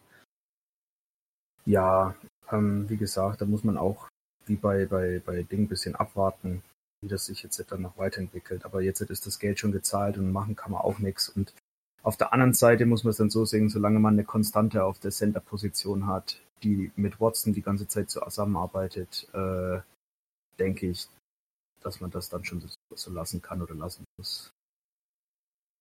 Gut, ähm, dann haben wir unseren Center jetzt ja schon mal durch. Äh, und jetzt kommen wir zu unserem zweiten Veteran, den wir in der O-Line haben. Und zwar Satch Fulden. Äh, Satch Fulden, so mal zur reinen Statistik. Äh, wir haben hier als Guard zwei Penalties, das ist Platz 13. 187 Snack, äh, Snaps bekommen, das ist Platz 52 insgesamt. Und äh, 0 Sacks allowed. Außerdem hat er äh, ein Overall Grade von 54,8. Ja, Fulton, das war wieder so ein, so ein Kansas City Chiefs äh, äh, Guard, den wir gekauft haben, nachdem wir mit Jeff Allen ja damals schon ins Klo gegriffen haben. Äh, ich finde, Fulton ist ein bisschen besser als Jeff Allen und ich würde mir eigentlich wünschen, dass er auch mehr spielt in der, äh, oder besser gesagt, dass er mal äh, gesund bleibt, weil meines Erachtens hat er bis jetzt nicht die schlechteste Leistung gebracht, nachdem er auch letztes Jahr unser bester O-Liner war. Denke ich auch. Also bei, Fo äh, bei Fulden muss man halt sagen, ich denke, aus meiner Sicht ist das sogar mit einer der besten Verpflichtungen, die wir in den letzten Jahren gemacht haben in der O-Line. Er ist auch jetzt der Letzte, der überhaupt außer Free Agency noch in der O-Line steht. Ähm, der wurde immerhin 2014 gedraftet, ist damit jetzt schon quasi aus seinem Rookie-Jahr schon lange raus. Er hat jetzt seine fünf Jahre durch. Wurde damals in der sechsten Runde von Kansas gedraftet, wie du schon sagtest. Und ähm, was man ihm halt schon mal andeuten muss, als Guard hat er halt die perfekte Größe mit 6 Fuß 5. Ja, das ist ein richtiger Büffel. Das ist der, dann so schnell bewegt den normalerweise keiner. Von einem Gewicht von 321 Pfund. Ja. Bei eben kurz so 160 Kilo. Das ist schon, das ist eine Ansage. Das ist schon ein dicker Brocken. Besonders bei 6 Fuß 5 ist er noch relativ schlank damit und sehr beweglich. Und das merkt man ihn halt einfach an, dass er in dieser mobilen O-Line super fungieren kann. Jo, sehe ich übrigens genauso. So, und dann kommen wir zu Mr. Oh my what, what the fuck, äh, wie kannst du in der ersten Runde gedraftet werden? Selection Nummer 23, Houston, erste Runde, Alabama State Hornets, 6 Fuß 5 ebenfalls groß, 322 Pfund schwer. Ja, hier ist er, Titus Howard. Ähm, freust du dich, dass er bei uns im Team gelandet ist, obwohl er in der ersten Runde war? Oder was sagst du zu der Verpflichtung? Also ich, ich hatte Howard ja als, als Drittrunden-Pick oder Spät-Zweitrunden-Pick eingerechnet gehabt. Ähm, ich fand, dass er was, was Athletik, Körpergröße und, und, und Feed-Movement, dass er eigentlich ziemlich gut war. Bloß Hand-Movement zum Beispiel, das war halt noch unter aller Kanone und das war auch nicht, äh, sagen wir mal, äh, noch nicht NFL-würdig. Ähm, da hat ein bisschen Stärke gefehlt, da hat ein bisschen Technik gefehlt und ich denke, dass er quasi ein Pro Projekt war oder Projekt sein sollte. Deswegen habe ich ihn Ende zweite Runde oder Anfang dritte Runde eingeschätzt. Ihn dann in der ersten Runde zu sehen, vor allem zu uns dann, war ein bisschen schockierend. Vor allem, weil ich mich extrem darüber geärgert habe, dass die Eagles ja uns geliebfroggt haben und Andrew Dillard äh, genau einen Pick vor uns genommen haben. Oh ja, das, das war ja wirklich so eine Aktion. Aber jetzt mal so zu unserer Statistik. Und zwar, wir haben Titus Howard. Er ist derzeit mit den Tackles auf Platz 27. Er hat nur einen einzigen zugelassen zwei Penalties, dann ist er Platz 33, also eigentlich sogar relativ weit unten. Ähm, und 188 Offensivsnaps. Und das Grade sagt 55,5, also eigentlich sogar noch hinter, äh, hinter Max Sharpen. Ja, ich denke auch, dass äh, das da aber einspielt, dass er ja auch die Tackle-Position spielt und dann auch noch die Right-Tackle-Position. wo du ja dann noch öfter eigentlich den besten Pass-Rusher des gegnerischen Teams vor dir stehen hattest. Also ich finde jetzt eine 55er Grade für einen Rookie-Tackle ist okay, ist, ist akzeptabel. Und ich finde eigentlich auch, dass er nicht unbedingt schlecht gespielt hat bis jetzt. Ich finde, da gibt es andere O-Liner im Team, die schlechter gespielt haben. Namen, sagen wir Henderson zum Beispiel. Ja, genau da wollte ich nämlich gerade auch in die Richtung anspielen. Und zwar, äh, wir haben ja auch noch so ein paar Backups. Alle Backups haben bis jetzt schon äh, Spielzeit bekommen. Und dann sind wir auch direkt bei Samuel Henderson. Denn das Schlimmste kommt am besten immer zuerst, dann wird es nämlich nur besser. Und zwar haben wir hier zwar keine Sacks erlaubt, aber zwei Penalties und 65 Offensivsnaps.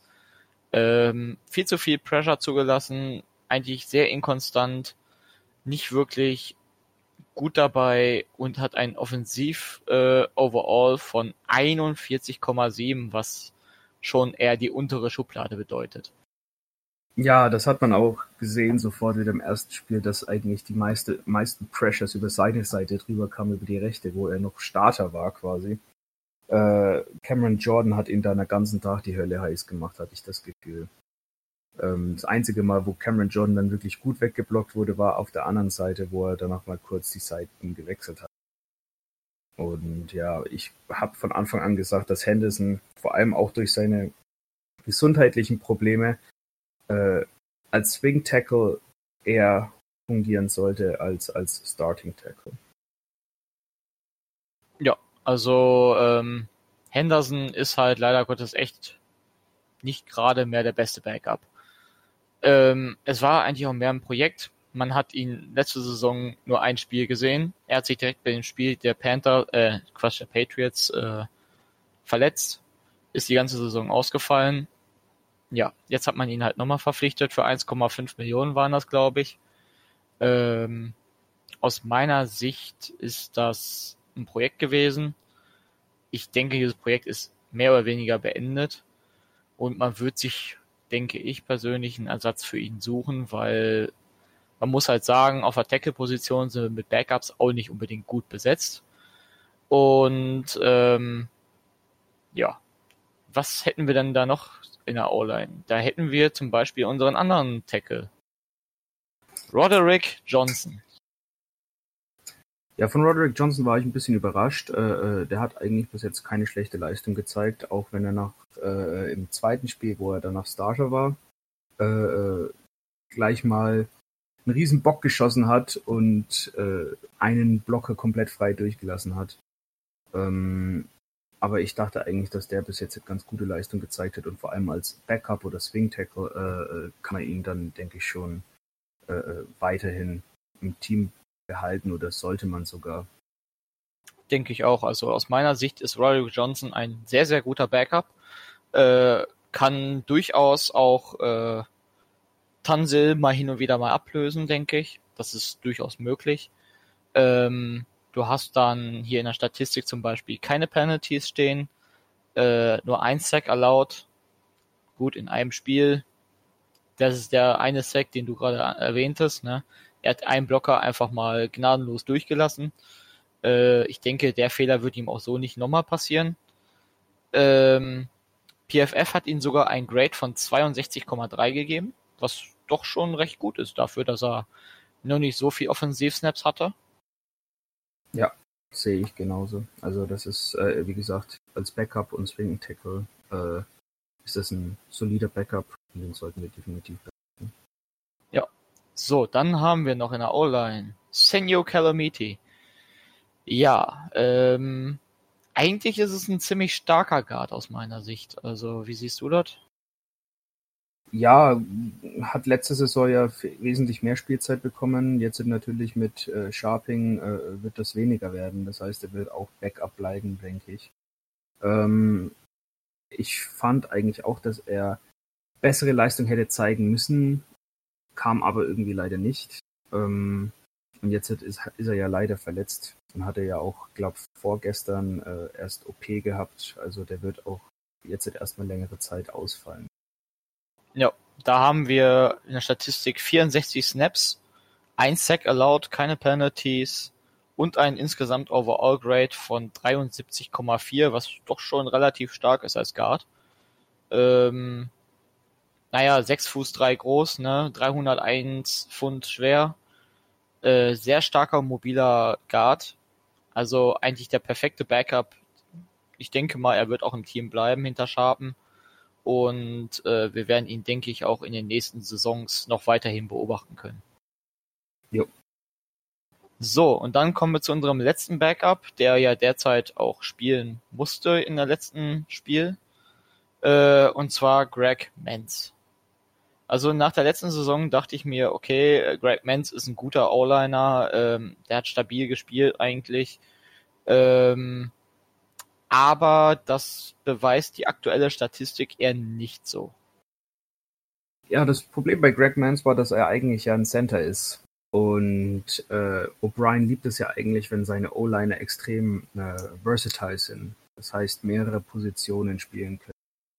Aber bei Greg Mans hatte ich immer das Gefühl, dass er wirklich seine beste Leistung nur auf Center spielen oder bringen kann und alle anderen Positionen, falls er sie dann mal spielen muss, gehen dann wirklich grundlos unter. Deswegen hat er auch jetzt, wo er Fulton ersetzt hatte auf der Right Guard Position, das war absolute Katastrophe. Ja, das sagt auch seine Statistik. Overall Grade von 43,3. Zwei Sacks allowed in einem Spiel äh, und 67 äh, Offensivsnaps. Also aus meiner Sicht hoffe ich, dass Foden im nächsten Spiel wieder da ist, weil Menz langfristig als Guard äh, sehe ich nicht ganz so eine gute Idee. So, und dann kommen wir auch schon zur Defense. Beziehungsweise, obwohl, wir können uns eigentlich noch unseren Quarterback widmen, habe ich gerade mal so gemerkt. Über den haben wir heute noch nicht so viel gesprochen, habe ich so das Gefühl. Äh, und zwar Deshaun Watson. Ja, also ähm, gut, seine Geschichte ist bekannt, seine Spiele sind bekannt, sein Backup ist nicht mehr bekannt. Ähm, man hat eigentlich nur noch äh, McCarron jetzt als hinter, äh, hinter ihm stehen und ähm, ja gut, äh, offensiv gesehen haben wir hier insgesamt 938 Passing Yards. Das sind insgesamt über alle gesehen Platz 18, also eher das hintere, die hintere Hälfte der Liga. Äh, sechs Passing Touchdowns, Platz 15 aber nur eine Interception, was Platz 27 ist. Was natürlich auch ganz gut ist, dass er da ganz hinten ist bei Interceptions, wie ich finde. Aber gut, das haben wir ja gerade schon alles durchgekaut. Ähm, Overall Grade von 71,9. Sagst du gerechtfertigt oder eher nicht? Hm, doch, das trifft glaube ich, ganz gut, diese Saison bis jetzt.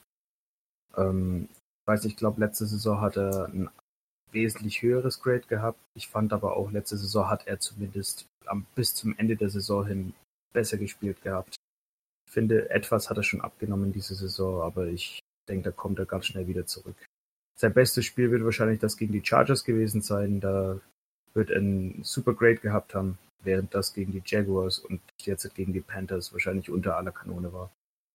Definitiv. Also das gegen die Jaguars, da hat die Defense uns dominiert.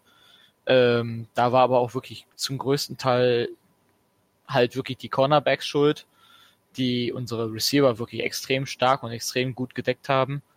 Ähm, gegen die Panthers hatten wir, wie gesagt, schon der Inline-Baker äh, Kükli. Er ist einfach der Beste der Liga. Man kann es nicht anders sehen. Man hat es ihm angesehen, der wusste ganz genau, wann welcher Snap wie wo erfolgt der hat Watson rauf und runter studiert. Der kennt wahrscheinlich unser Playbook besser als unser eigener äh, Offensivkoordinator. Habe ich zumindest das Gefühl gehabt. Und ähm, ja, jetzt hoffen wir mal, dass es gegen die Falcons besser wird. Falcons, naja, gut, ähm, Preview machen wir gleich. Das, das, da kommen wir gleich noch zu. Ähm, stattdessen können wir jetzt schon mal zur D-Line gehen, weil die restlichen Quarterbacks kannst du ja eigentlich nicht benennen, weil McCarron, ja gut, ähm, er ist da. Hat nicht wirklich gespielt bis jetzt, glaube ich. genau. Er hat bis jetzt eigentlich nicht so wirklich gespielt. Stattdessen äh, gespielt hat sehr, sehr viel unser aller Liebling JJ Watt. Ja, JJ Watt ist natürlich, also nachdem viele schon gesagt haben, wieder ja erstes Spiel, zweites Spiel, immer noch keine Sex. Äh, ich will bloß dran erinnern, das hatten wir letztes Jahr auch schon so. Er hat auch seinen ersten Sack nicht bis Woche drei gehabt.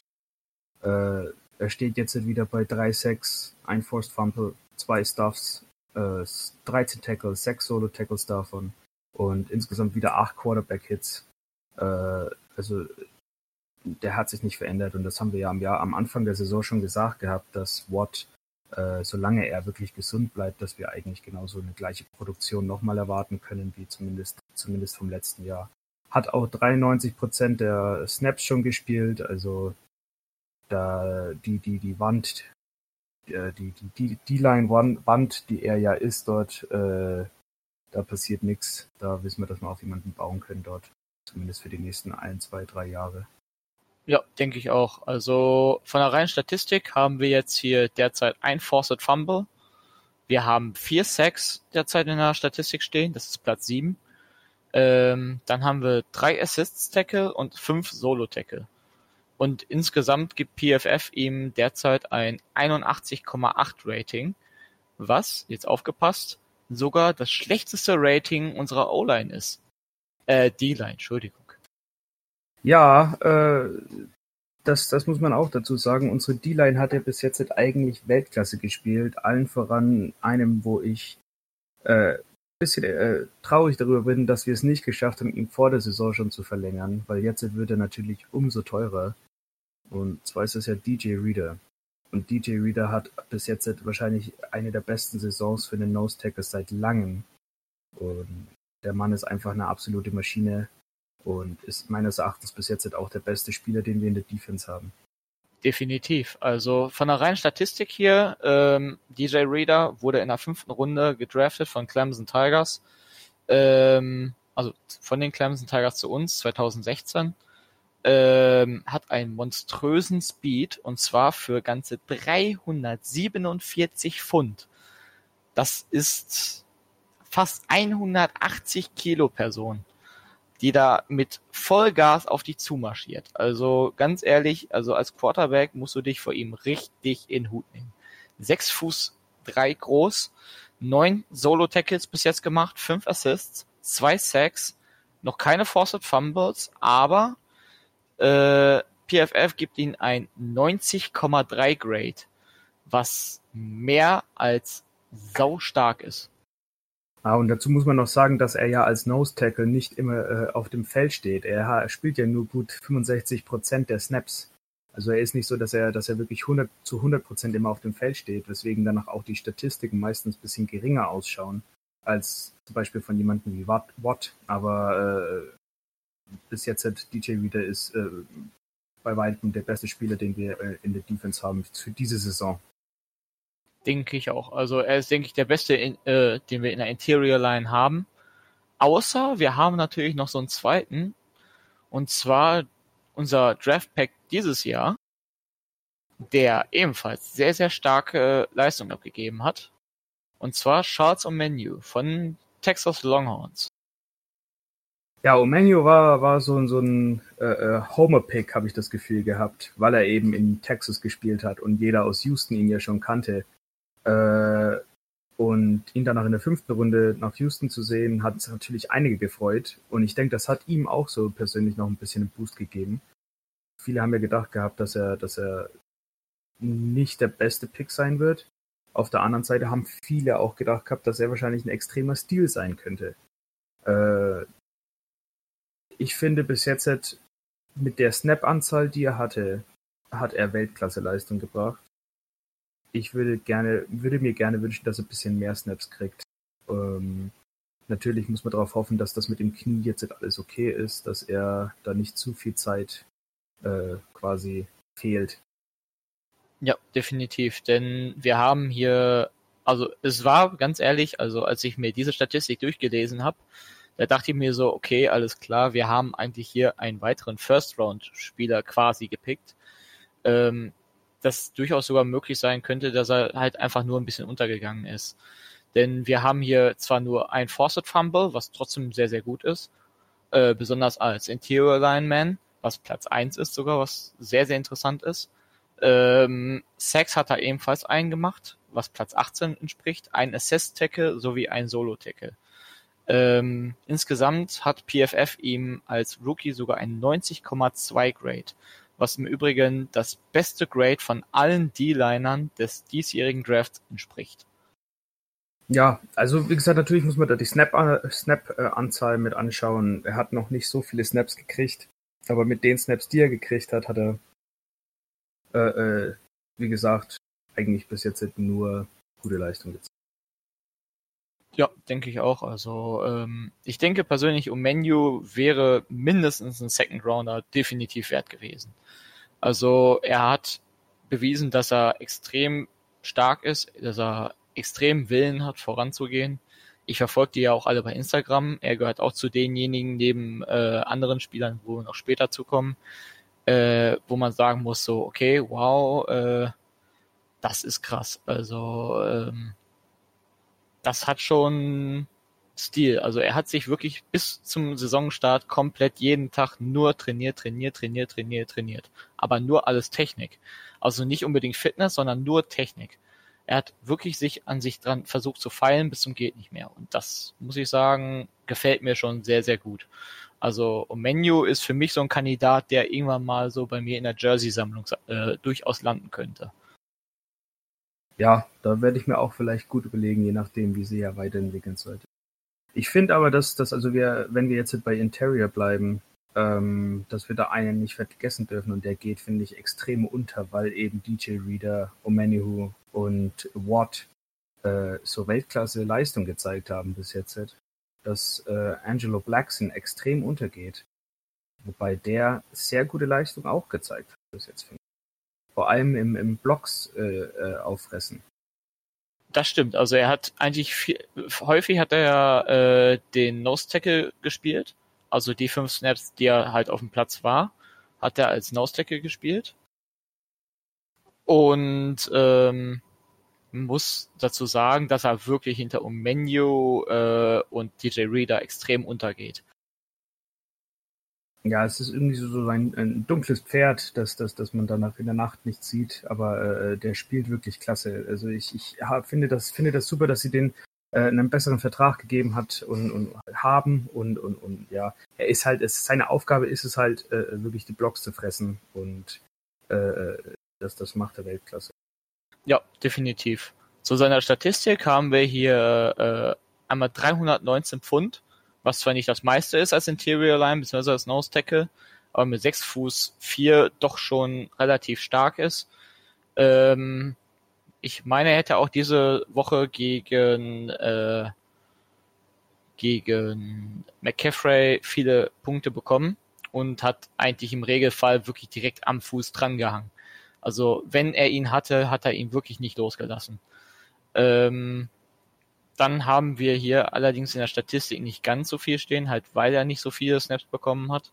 Wir haben hier einen Assist-Tackle sowie fünf Solo-Tackle und äh, ein Grade von 48,4, was eigentlich eher die untere Abteilung ist. Aber wie halt schon gesagt, ne, er ist nicht so in Erscheinung getreten, weil wir halt schon eine extrem starke D-Line haben. Genau, und äh, andere Person, die mir auch aufgefallen ist eigentlich, äh, und der eigentlich auch bis jetzt noch so gut wie gar keine Snaps gekriegt hat, ist Jacob Martin, ähm, wo ich auch das Gefühl hatte, dass vor allem bei ihm der äh, Bull Rush, den er einsetzt, äh, wirklich jedem Tackle äh, äh, quasi überhand nehmen kann. Also Jacob Martin würde ich auch gerne mehr Snaps sehen, was bis jetzt noch nicht der Fall war, leider. Ja, also von den Snaps her wirklich so gut wie noch gar nichts. Also da war wirklich so gut wie nichts vorhanden. Wir haben hier null Fawcett, null Sacks. Ein Assist-Tackle haben wir, ein Solo-Tackle haben wir nicht und ein Overall-Grade von 56,9. Er wurde 2018 von Seattle Seahawks in der sechsten Runde gedraftet. Ähm, er ist einer von den typischen Edge-Rushern halt, ne? Also, ähm, ich würde auch gerne mehr Snaps von ihm sehen, aber man muss halt einfach sagen, wir haben eine extrem starke D-Line. Und die hat halt, beziehungsweise da sich einen Platz zu erarbeiten, ist, denke ich, schon mit einer der schwersten Aufgaben in der ganzen Liga. Ja, vor allem, wenn man noch bedenkt, dass ja auf der anderen Seite äh, auch noch Whitney Merciless steht, der im Moment ja quasi eine Defensive Player of the Year Saison spielte durch die ersten vier Wochen. Natürlich, Definitiv. Also er, er profitiert natürlich davon, dass das Watt, Reader, äh, Omenihu und Blackson da in der Mitte arbeiten. Aber was, was, was Merciless bis jetzt, also das, das war auch sehr vielen eigentlich klar, nachdem er letztes Jahr eigentlich eine falsche Position gespielt hatte. Äh, dass er, wenn er jetzt wieder auf die alte zurückgeht, dass er wieder wesentlich bessere Statistiken haben wird. Äh, denke ich auch. Also wir haben äh, mit Mercurius es war ja wirklich dieses große Thema so, ne? Clowny ist weg, so, oh mein Gott, ne, Watt wird da ganz alleine versuchen, irgendwie was hinzubiegen. Und dann hieß es, okay, alles klar, Whitney Mercurius wird auf den Platz von Clowny quasi gehen als Edge Rusher und äh, Brent Scarlett wird quasi in die Passverteidigung gegen äh, auf den Platz quasi von Whitney Mercurius gehen. Ähm, als ich das zuerst gehört habe, dachte ich mir so, ja gut, Mercurius war mal Pass Rusher, er will auch gerne wieder Pass Rusher spielen. Könnte interessant werden. Also ich habe dran geglaubt, dass er es durchaus schaffen wird. Ähm, und seine Statistik spricht, denke ich mal, sowas von für ihn. Da haben wir nämlich vier Forced Fumbles, fünf Sacks, was Platz drei entspricht, zwei Assist Tackle sowie sechs Solo Tackle. Das Ganze zusammengeschmissen entspricht einer Overall Grade von 75,8, äh, 75,9, was schon mehr als Elite eigentlich ist, was man so sagen kann. Weil Mercurius hat jetzt äh, in den vier Jahren, wo, äh, wo nee, fünf Jahren, wo Clowny gespielt hat, äh, nicht einmal in Pass Rush so wirklich reingesehen. Äh, und dann kommt er zurück und haut dir erstmal direkt eine Top 5 Sack und Forced Fumbles. Im Übrigen, die vier Forced Fumbles sind ebenfalls Platz 1. Also er ist eigentlich momentan mit einer der, wenn nicht sogar der beste Pass Rusher der Liga. Also, also einer der besten Pass Rusher, denke ich schon, dass man sagen kann, dass er das ist. Ich fand, also er war eigentlich ja vor letzter Saison ähm, auch schon auf der Position. Also er hat schon immer äh, äh auf der anderen Seite dann gespielt gehabt, nachdem Crenell ja Clowney und Watt diese Freiheit gegeben hat, auf, äh, in der D-Line rumzulaufen, wie sie eigentlich wollen. Und Merciless musste da äh, ja quasi weichen, ähm, weil die anderen zwei statistisch gesehen einfach besser waren. Ähm, ich denke jetzt nachdem, also es ist wieder leider bei ihm ein Contract Year. Das heißt, äh, er, nach dem Jahr ist er ein Free Agent. Mal schauen, ob das, ob er da dann weiter bei uns bleibt oder nicht. Ähm, aber viele hatten sich eigentlich schon oder haben erwartet gehabt, dass genau das wieder passiert. Wir haben ihn damals ja 2012 äh, geholt gehabt als Defensive End.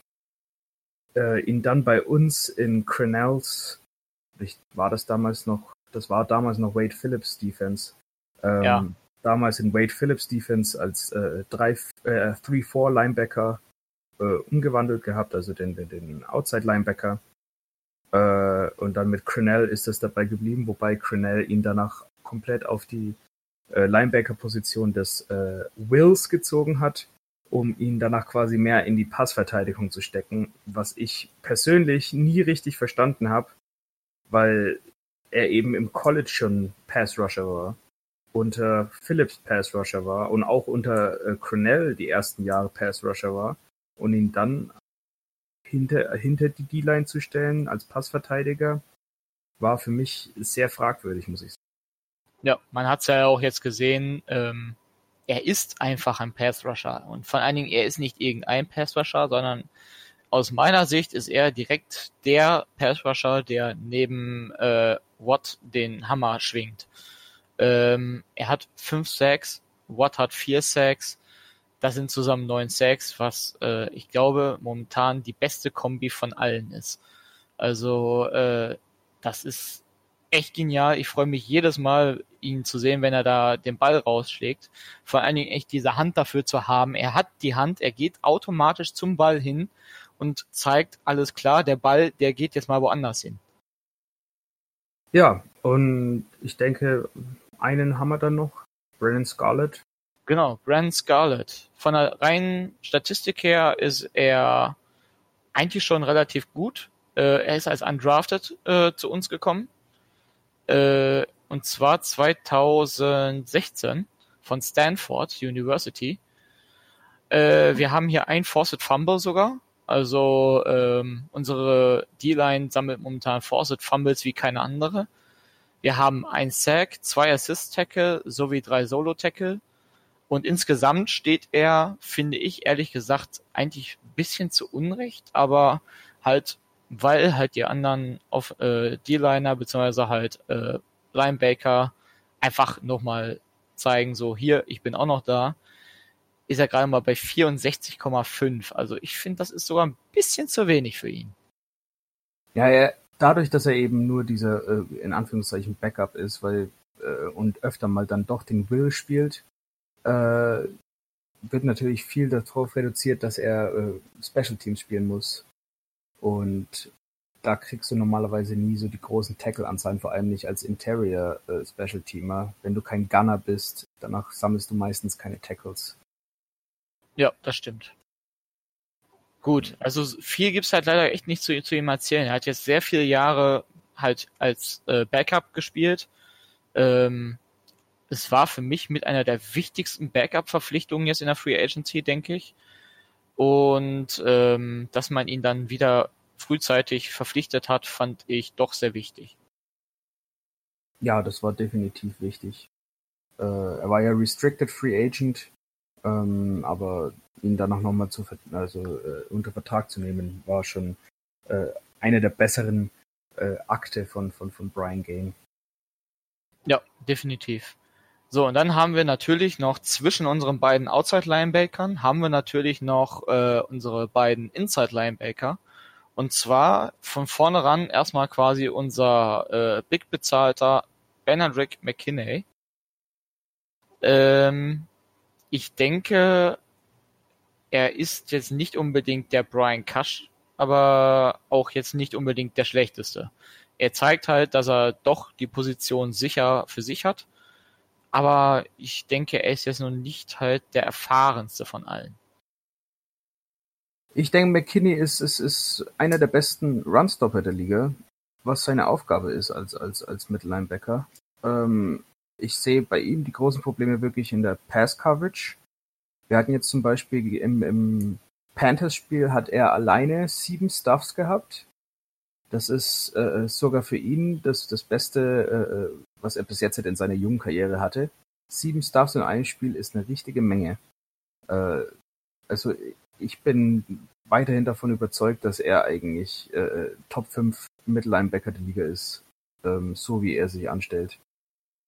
Ja, Top 5 würde ich auch sagen. Er ist zwar noch nicht der, der Beste, aber äh, von der reinen Tackle-Anzahl her würde ich ihn derzeit mit Platz 15, wobei halt das alles ziemlich noch nah beieinander ist, halt weil viele noch dieselbe Anzahl haben, ähm, doch relativ in Ordnung. Also äh, Platz 15, 24 Solo-Tackle, 5 Assists, ein Forced Fumble und ein Overall-Grade von 72,7 ja, finde ich schon gut. Also für einen Mittellinebacker ist 72,7 doch schon sehr gut. Ich denke vor allem, dass bei McKinney ist, äh, je länger die Saison dauert, desto besser wird er. Das war letztes Jahr schon so, das war das Jahr davor schon so. Ja, er, definitiv. Er, er, lernt immer mehr über die, die gegnerischen äh, Offensive, äh, Offensiven. Und also ich denke, bei ihm gibt es überhaupt nichts auszusetzen. Das ist unser defensive, Defense-Monster in der Mitte, würde ich sagen. Und, und genau hinter ihm, oder besser gesagt, neben ihm hast du mit Zach Cunningham eigentlich äh, äh genau den gleichen nochmal. Äh, äh, super Runstopper, bisschen Probleme in der Pass-Coverage. Äh, gleiches Tackle-Monster eigentlich wie, wie, wie McKinney. Und da, also in der, in, der, Mitte der Defense, da haben wir überhaupt nichts auszusetzen normalerweise. Das ist, das ist wirklich klasse. Ja, definitiv.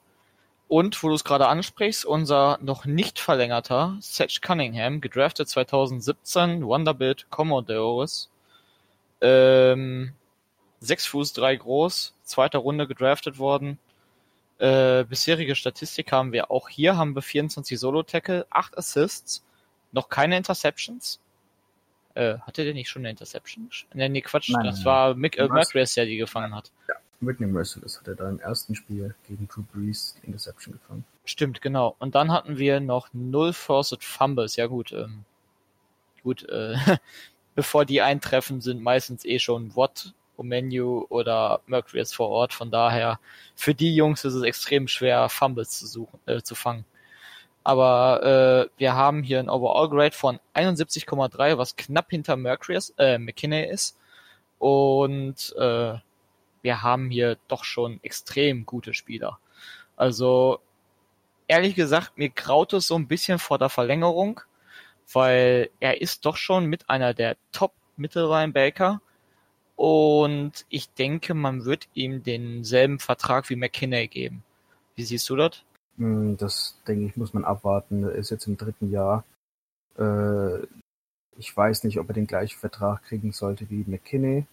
Ähm, Vor allem, weil du normalerweise nie so, also selten so viel Geld für, für zwei Mittellinebacker rausgibst. Ähm, Wir hatten ja mal geredet oder, oder, oder darüber nachgedacht gehabt, ihn dann doch vielleicht zu traden, weil wir im Hintergrund immer noch Dylan Cole haben, der bis jetzt halt aber die Saison so gut wie noch gar nicht in Erscheinung getreten ist äh, außer in Special Teams, äh, wo, wo man auch sehen hätte müssen, ob Dylan Cole die Position vielleicht übernehmen könnte. Ähm, ja, mit der Verlängerung muss man abwarten, was sie da machen. Ich denke mal, dass sie wahrscheinlich äh, darauf anspielen werden, dass Cunningham nicht kein Pro Bowler ist wie McKinney äh, und hinter McKinney spielt und dass sie da vielleicht sogar weniger anbieten werden als das, was sie McKinney gegeben Ja, das könnte durchaus möglich sein. Und da hoffe ich halt ehrlich gesagt, dass halt äh, Cunningham da sagt so, okay, gut, das finde ich in Ordnung, damit kann ich leben. Und äh, dass wir halt weiterhin mit Cunningham und McKinney in der Mitte weiterspielen können. Gut, du hast es gerade schon erwähnt, wir haben noch Dylan Cole. Und das ist auch der einzige, wo es wirklich Statistiken noch zu gibt. Der Rest ist alles Specialty und da gibt es so gut wie gar nichts zu. Ja. Äh, ja. Was hältst du von ihm? Ja, also ich fand Dylan Cole war äh, über die Jahre hinweg jetzt halt eigentlich unser bester Special-Teamer mit Brandon Scarlett zusammen. Äh, er hat, meines Erachtens ist er unser bester äh, Pass-Coverage-Linebacker und spielt aber viel zu wenig, finde ich, dafür. Vielleicht ist er auch, also ich, dadurch, dass ich noch nicht so viel gesehen habe, vielleicht haben die Coaches un, in, in Houston ein anderes Auge dafür, äh, was, was sein Pass-Coverage dieses Jahr angeht. Ähm, aber finde ganz wenig Spielzeit schwer einzuschätzen. Diese Saison. Also statistisch gesehen ist er momentan für diese Saison bei einem 58,3 Grade, was halt für einen Backup einen Durchschnitt durchaus darstellt als Mittellinebacker. Ähm, Dylan Cole kam 2017 undrafted zu uns. Er ist auch nicht gerade der größte mit sechs Fuß, was bei sechs Fuß doch schon eine Ansage ist, dass der nicht so groß ist. Ähm, ja, zwei Jahre Erfahrung. Er ist jetzt nicht unbedingt äh, der schlechteste. Ich denke, als Backup ist er durchaus gut und stabil. Also ich kann ganz gut mit ihm leben. Ja, ich auch. Als Backup definitiv. Ich hätte ihn, wie gesagt, ich hätte lieber, ich hätte ein bisschen mehr Zeit von ihm gesehen, ein bisschen mehr Snaps. Vielleicht kommt das ja noch diese Saison. Ähm, weil ich denke, dass er nämlich genau so eine Produktion haben könnte wie Cunningham zum Beispiel. Aber das wird sich alles ergeben. Ja, er hat ja zwei gute Mittellinebacker, mit denen er zusammenarbeitet, mit denen er zusammen lernen kann. Von daher ist er schon nicht schlecht. Dann haben wir Jo. Peter Kalambayi. Äh, zu ihm gibt es so gut wie gar nichts auf äh, PFF zu finden. Es ist das große Problem, er ist halt ein Special Teamer, beziehungsweise größtenteils ein Special Teamer. Aber er ist auch gleichzeitig als Mittellinebacker aufgezählt. Ja, hat in der Preseason ein paar Mal äh, äh, seine Leistung gezeigt gehabt. Ich denke, als Special Teamer kann man ihm gut ein, also es ist wie gesagt als Special Teamer immer schwer, die großen Statistiken oder so aufzuholen oder draufzupacken und äh, mal schauen, wie es da dann noch weitergeht, aber kann man nicht viel dazu sagen bis jetzt. Ja, das stimmt leider. So, dann haben wir die Linebacker auch schon durch. Also leider gibt's da ja nicht ganz so viel zu sagen mehr, weil die restlichen Backups, die haben halt leider noch keine Einsatzzeit bekommen. Also kommen wir mal links und rechts an den Seiten mal zu den Menschen, die bei uns die Receiver verteidigen. Und zwar die Cornerbacks. Ganz vorneweg natürlich unser Senior alias Jonathan Joseph. Ähm, ein sehr, sehr kleiner Cornerback mit 5 Fuß 11. 2006 gedraftet bei den Bengals. First, First Round, Selection 24. Ähm, ich finde halt den Namen von seiner Uni extrem interessant. South Carolina Gamecocks. Das ist schon. ich frage mich echt, wer, wer diesen Namen ausgesucht hat und ob er danach gefeuert wurde. Äh, naja gut, ähm, statistisch gesehen ähm, ist Joseph, denke ich, diese Saison so ziemlich am Limit angekommen von dem, was er kann. Wie siehst du das?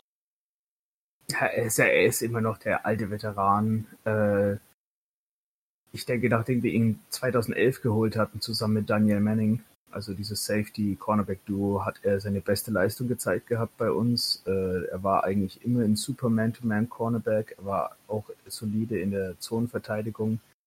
Ähm, natürlich, er ist jetzt 35 und das wird halt natürlich dann auch mit dem Alter als Cornerback zu spielen, wo du extrem schnell sein musst eigentlich, extrem gute Bewegungen, agil sein musst, äh, gute Sprungkraft haben musst, gutes Auge haben musst, wird das immer schwerer, in so quasi in Anführungszeichen hohem Alter die beste Leistung zu bringen.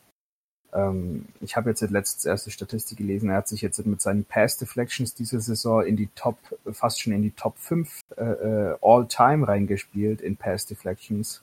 Also in dem Alter noch so ein Level zu spielen, ist, ist, ist wirklich stark, aber ich denke, nach dem Jahr wird wahrscheinlich Schluss sein. Ähm, weil man sieht schon auch, dass er einige Schwäch Schwächen zeigt. Die größte Schwäche wahrscheinlich, die er zeigt, ist, dass er extrem viel Platz den Receivern geben muss, ähm, bevor er überhaupt ähm, quasi in Kontakt mit denen tritt. Also er gibt bestimmt immer acht, neun Yards Cushion, ähm, von der Line of Scrimmage aus. Das sieht man leider sehr oft und das, das denke ich, ist ein äh, quasi für ihn ein Verteidigungsmodus äh, äh gegen Man-to-Man -Man und Zone-Coverage, dass er mithalten kann, wenn die Wide Receiver ihre langen Routen laufen. Ja, das stimmt. Also im Übrigen, Jonathan Joseph ist bereits in der Top 5. Und zwar äh, ist Jonathan, äh, Jonathan Joseph bereits, äh, das ist aber auch ein Name, ne? Also für Leute, die lispeln, ist das nix. Ähm, Jump Bailey führt momentan die Liste noch an mit 203 Pass Deflections. Ähm, dahinter kommt Ronde Barber, der, also sind beide schon seit 2013 und 2012 inzwischen inaktiv. Ähm, und Jonathan Joseph ist mit 187 Pass Deflections jetzt derzeit Platz 3 of all time. Also er hat sich definitiv äh, in die Position gespielt zu sagen, okay, alles klar, ne, ich habe mich in die All-Time-Liste reingespielt und alles, was danach kommt, äh, braucht noch Uhr und ewig, bis er an dieser Leistung an, anknüpfen können. Die einzigen aktiven Spieler, die derzeit dahinter sind, sind Dominic Rogers Cromarty, der auch noch aktiv ist mit 146 und Tremon Williams, der ebenfalls noch aktiv ist mit ebenfalls 146. Also ähm, ich denke, die Position wird er erstmal sehr lange behalten auch. Und äh, wir haben hier definitiv eigentlich den Cornerback of all time in Pass Deflections. Er ist jetzt nicht der Cornerback, der die meistens Interceptions oder sowas fängt, aber äh, er ist definitiv einer der besten. Ja, er hat auch letzt, letztes Jahr mit 34 nochmal gezeigt gehabt, dass es eigentlich drauf hat. Äh, 80er Grade gehabt von PFF aus und äh, wirklich war letztes Saison unser bester Cornerback. Ähm, war wahrscheinlich einer der besten Free Agency Move, den das äh, Franchise äh, gemacht hat, wenn nicht sogar der beste. Also ich habe an J-Joe nichts wirklich an, anzusetzen, auch also da, da ist mir auch das PFF Rating egal. Äh, ja. Das ist, das ist immer noch einer der, der, der besten Spieler in unserer Geschichte, von daher. Definitiv. Und der darf auf jeden Fall noch sein letztes Jahr zu Ende spielen. Ich könnte mir vielleicht sogar noch vorstellen, dass wenn er wirklich noch Bock hat und wirklich noch möchte, dass er vielleicht irgendwie nochmal als Safety vielleicht nochmal ein, zwei Jahre spielt. Weil da muss man halt sagen, da sind wir jetzt auch nicht unbedingt stark aufgestellt, nochmal für ein paar Pfennig, ein paar Cent quasi geführt, äh, würde ich ihn als Safety, würde ich ihn nochmal nehmen. Ähm, PFF sagt übrigens zu ihm, äh, 24 Receptions erlaubt, 38 Targets bekommen und 25 Solo-Tackle. Mit den 25 Solo-Tackeln ist er übrigens Platz 1 der Cornerbacks. Ähm, da macht ihm keiner was vor. Halt nur die Receptions erlaubt. Und da ist ja schon der Punkt, den du ja sagtest. Ähm, er ist halt nicht mehr der Jüngste, nicht mehr der Schnellste. Er muss quasi erstmal den Ball zulassen, damit er überhaupt rankommt. Und äh, mit einem 60,7 Grade ist er eigentlich eher unterer Durchschnitt, aber äh, aus meiner Sicht ist er immer noch top. Und ich hoffe, dass er sein letztes Jahr jetzt noch gut durchspielt und dann äh, in Frieden in seine Rente gehen kann. Werden wir alles sehen, wie sich das am Ende des Jahres dann zuläuft. Ja, das stimmt. So, dann kommen wir zu äh, einer, finde ich persönlich, ziemlich überraschenden Verpflichtung. Ich habe ihn in der Free Agency gar nicht auf dem Board gehabt. Und zwar Bradley Roby, gedraftet 2014, Denver Broncos, erste Runde, Selection Nummer 31, ebenfalls Fuß, äh, 5 Fuß, 5 Fuß 11 groß. Ähm, eine Hammer Speed mit einem äh, 40 Yard Dash von 4,39, was schon sehr, sehr gut ist. Ähm, ja. Bei ihm stehen allerdings auch nochmal die Statistiken mit drin. Äh, Receptions allowed hat er 15, was Platz 21 ist. Äh, 21 Targets, 16 Solo-Tackles sowie 57,6er Overall Grade. Was sagst du zu unserer Verpflichtung? Ich fand eigentlich, dass das die Bradley Roby Verpflichtung äh, eine ziemlich gute war. Ähm, ich denke, also er war ja damals Teil dieser No-Fly-Zone in Denver und hat ein bisschen davon profitiert gehabt, ähm, dass er neben Aqib Talib und Chris Harris äh, Cornerback spielen darf. Ähm, ich denke, das, was wir im Moment machen, dass wir ihn in die Slot reinschieben und dafür Lonnie Johnson außen auf Cornerback spielen lassen, wird wahrscheinlich äh, ihm auch viel besser tun, als, als, als dass er die ganze Zeit äh, outside spielt. Denke ich auch. Also Roby war für mich eigentlich so ein, den hatte ich gar nicht auf, auf dem Tacho. Äh, ich hatte mir viele Free Agents angeguckt. Ich hoffe ja immer noch, dass Ramsey kommt. Ich hoffe es. Aber das wird wahrscheinlich niemals. Und wenn, und wenn, ich schwöre es dir, ich schwöre es dir, ich werde, sobald dieses getwittert kommt, ne, werde ich mir ja sofort das Trikot bestellen. Das schwöre ich dir. Aber ähm, erstmal zu Roby. Also Roby hat mit 16 Solo-Tackeln zwar jetzt noch nicht das meiste gezeigt, aber ähm, bei Cornerback gilt es ja eigentlich eher die, die wenig gezeigt haben, sind meistens die Targets, die du gar nicht erst anspielen kannst und deswegen erst halt gar nicht versuchst. Ähm, Roby ist für mich persönlich eine perfekte Man-to-Man-Coverage. Er hat es mit Zone, braucht er eigentlich so gut wie gar nicht mehr spielen. Das muss er nicht mehr, äh, weil Man-to-Man -Man ist einfach bei ihm deutlich effizienter. Muss, ist meine Meinung. Ja, es kommt natürlich auch immer dann, wie, wie, wie Crenell die äh, äh, Plays called oder wie McKinney, der ja in, in der Mitte die Play, Plays kriegt, äh, äh sie weitergibt. Äh, okay, natürlich würde er in der Slot mehr Man-to-Man -Man spielen, als dass er jetzt als Outside äh, äh, spielt oder Man-to-Man -Man spielt. Ähm, ja, wie gesagt, ich denke, der wird sich da in der, in der Slot viel besser einleben, als dass es Outside gemacht hat bis jetzt. Outside fand ich ihn noch ein bisschen schwächer als jetzt, äh, als in der Slot, aber na gut. Äh, Tackling, Tackling war bis jetzt halt ziemlich gut, glaube ich. Er hat einige Stuffs auch schon gehabt. Ähm, glaub, dass er ein ziemlich hohes Football-IQ hat, was, was Spiele, Spielzüge angeht, der Offense angeht. Äh, er hat jetzt gegen die Panthers äh, öfter gesehen gehabt, in wann oder in welche Richtung, wohin jetzt mit McCaffrey gehen wird. Also bin ich gespannt. Ähm, ja. Ich denke aber, dass, dass, dass einer der, oder besser gesagt der nächste, oder der Cornerback, der, der mir am besten noch gefallen hat bis jetzt, äh, vor allem weil sein, seine Ceiling so extrem hoch sein kann, wenn er einfach einen, äh, den nächsten Schritt noch macht, und zwar Lonnie Johnson Jr., der, der meines Erachtens, es ist für Rookie-Cornerbacks immer extrem schwer, äh, in der Liga sich zu quasi festzumachen, festzusetzen. Ähm, aber wenn er weiterhin quasi an sich arbeitet und, und, und vor allem mit seinen körperlichen oder mit seinen physikalischen äh, Gegebenheiten da dran bleibt, dann kann das unser neuer Cornerback One werden. Ja, also zu Johnson Jr., das war auch der nächste, den ich auf der Liste hatte. Ähm, weil die restlichen Cornerbacks, da gibt es halt leider noch keine Statistiken zu. Roby, Johnson Jr. und äh, Jonathan Joseph. Das sind halt leider Gottes einfach die drei Cornerbacks, da kommst du derzeit nicht dran vorbei. Wir haben noch Philip Gaines, äh, wir haben noch äh, Xavier Crawford und wir haben noch äh, Kayan Crossen. Ähm, aber keiner von diesen drei kriegt so wirklich offensiv Playtime. Ähm, bei Crossen hauptsächlich Special Team. Du kriegst bei äh, Savin Crawford irgendwie noch so gar nichts. Also ich glaube, der hat wirklich noch nicht wirklich gespielt. Und dann haben wir noch Philip Gaines, der äh, derzeit auch nur im Special Team zu finden ist. Ähm, bei Lonnie Johnson Jr. haben wir jetzt äh, mit neun Receptions allowed, äh, 15 Targets insgesamt und nur elf Solo-Tackle.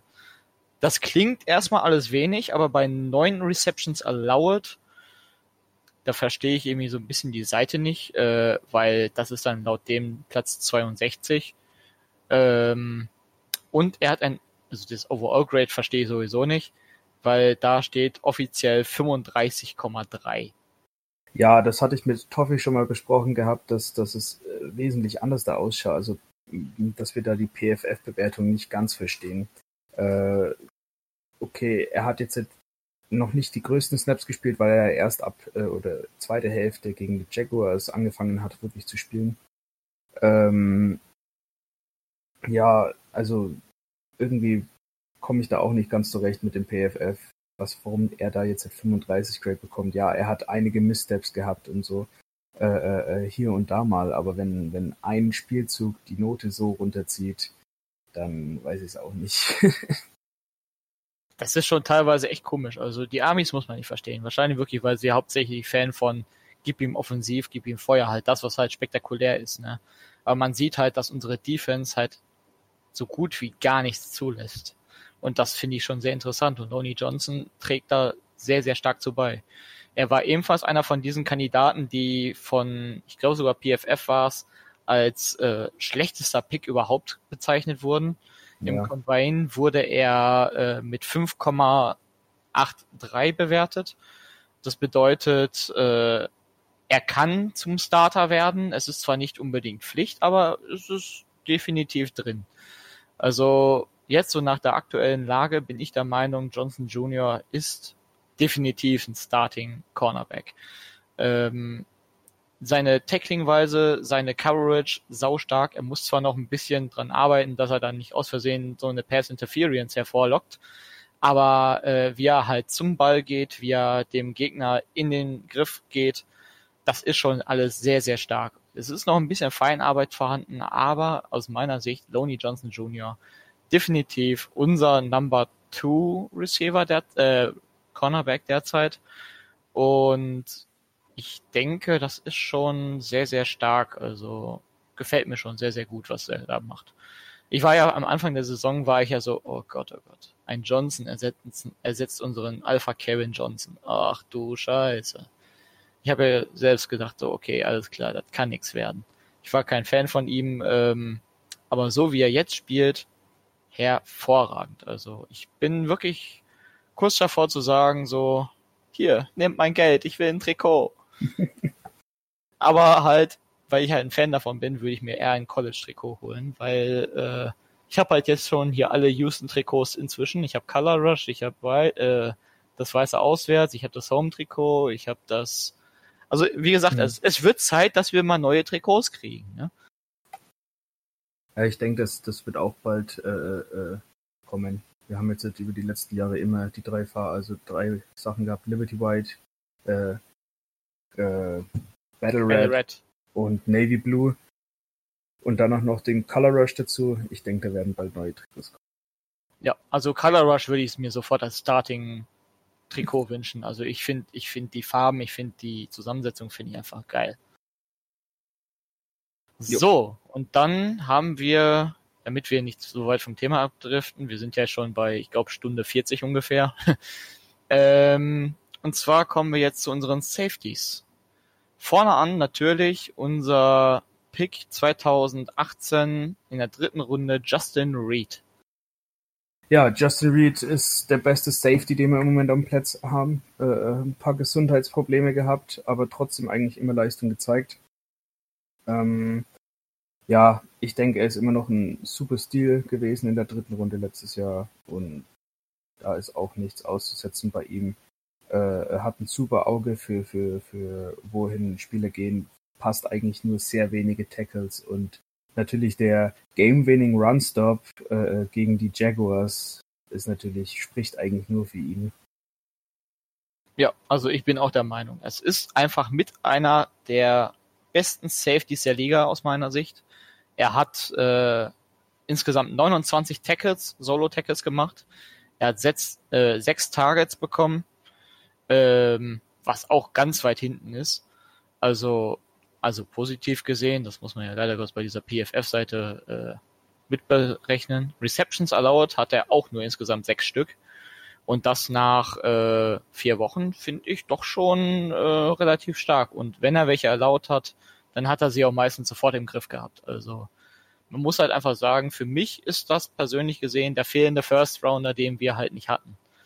Und ähm, QT als Receiver war für mich ehrlich gesagt in der Second Round. Also eigentlich, äh, wir hatten keine Verluste in dem Draft, denke ich. Nee, das, also das, das muss man Brian gehen lassen. Äh, gedraftet hat er eigentlich ziemlich gut in dem Jahr. Äh, je nachdem, wie es dieses Jahr wird, werden wir, werden wir weitersehen dem nächsten Jahr und dieses Jahr noch. Also, das ist das Einzige, was ich Brian Gain quasi als für positiv halte, dass er so, dass er wirklich eigentlich ein gutes Auge für Talent hat. Definitiv, also das muss ich ihm lassen. Ich war zwar nie ein Fan von Brian Gane, aber ähm, draften kann er. Also draften kann er wirklich. Und ob er des diesjährigen Drafts doch gut war, werden wir ja noch herausstellen. Das waren alles so Spieler, wo du sagtest so, boah, naja, also, hm, vielleicht gut, vielleicht nicht gut, wir sind uns da nicht so ganz einig. Aber ähm, doch, also war vernünftig bis jetzt. So, Justin Reed, Overall Grade 63,4, was doch schon sehr gut ist als Safety. Ähm, das damit kann man durchaus arbeiten. Also ich bin ein großer Fan von ihm und ich bin gespannt, äh, wo das hinführt. Also er möchte auf jeden Fall, das hat er schon offen gesagt, er gibt sich Mühe, er will unbedingt in die Hall of Fame. Das ist sein Ziel. Der will keinen doofen Ring haben, der will nur in die Hall of Fame. Ja, natürlich, das ist individuell gesehen natürlich von vielen das Ziel, denke ich mal, aber äh, je nachdem, wie er sie halt macht. Also bis jetzt hat er ja super angefangen. Ähm, ich denke auch, dass auf der anderen Seite unsere Safeties mit Sean Gibson eigentlich kein schlechter steht. Ja? Ähm, Definitiv. Und du hast es vor der Saison, hast du noch groß gesagt, boah, das ist ja voll der Downgrade. Ja, äh, Downgrade im Falle, dass wir ja Tyron Matthew abgegeben haben.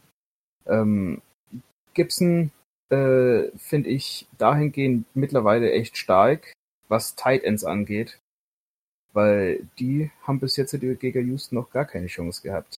Er hat es ja vor dem Spiel gegen die Panthers noch laut Sound gehabt. Tut mir leid an alle Fantasy-Owner, aber Greg Olsen wird nicht viel Luft sehen. Und ich als Greg Olsen-Owner im Fantasy Football habe nicht viel Luft gesehen mit zwei Punkten. das stimmt. Also Greg Olsen hatte echt keine Chance. Greg Olsen ist der erste Tight der wirklich starken Tight die äh, gegen uns gespielt haben. Wir hatten gegen die Saints hatten wir glaube ich so keinen Tight wo man wirklich sagen muss so okay geil, ne, der ist stark. Äh, die Chargers haben keinen Tight so wirklich glaube ich, der wo man sagt so okay starke Leistung. Ähm, ich bin in zwei Wochen stark gespannt. Travis Kelsey gegen Tashon Gibson.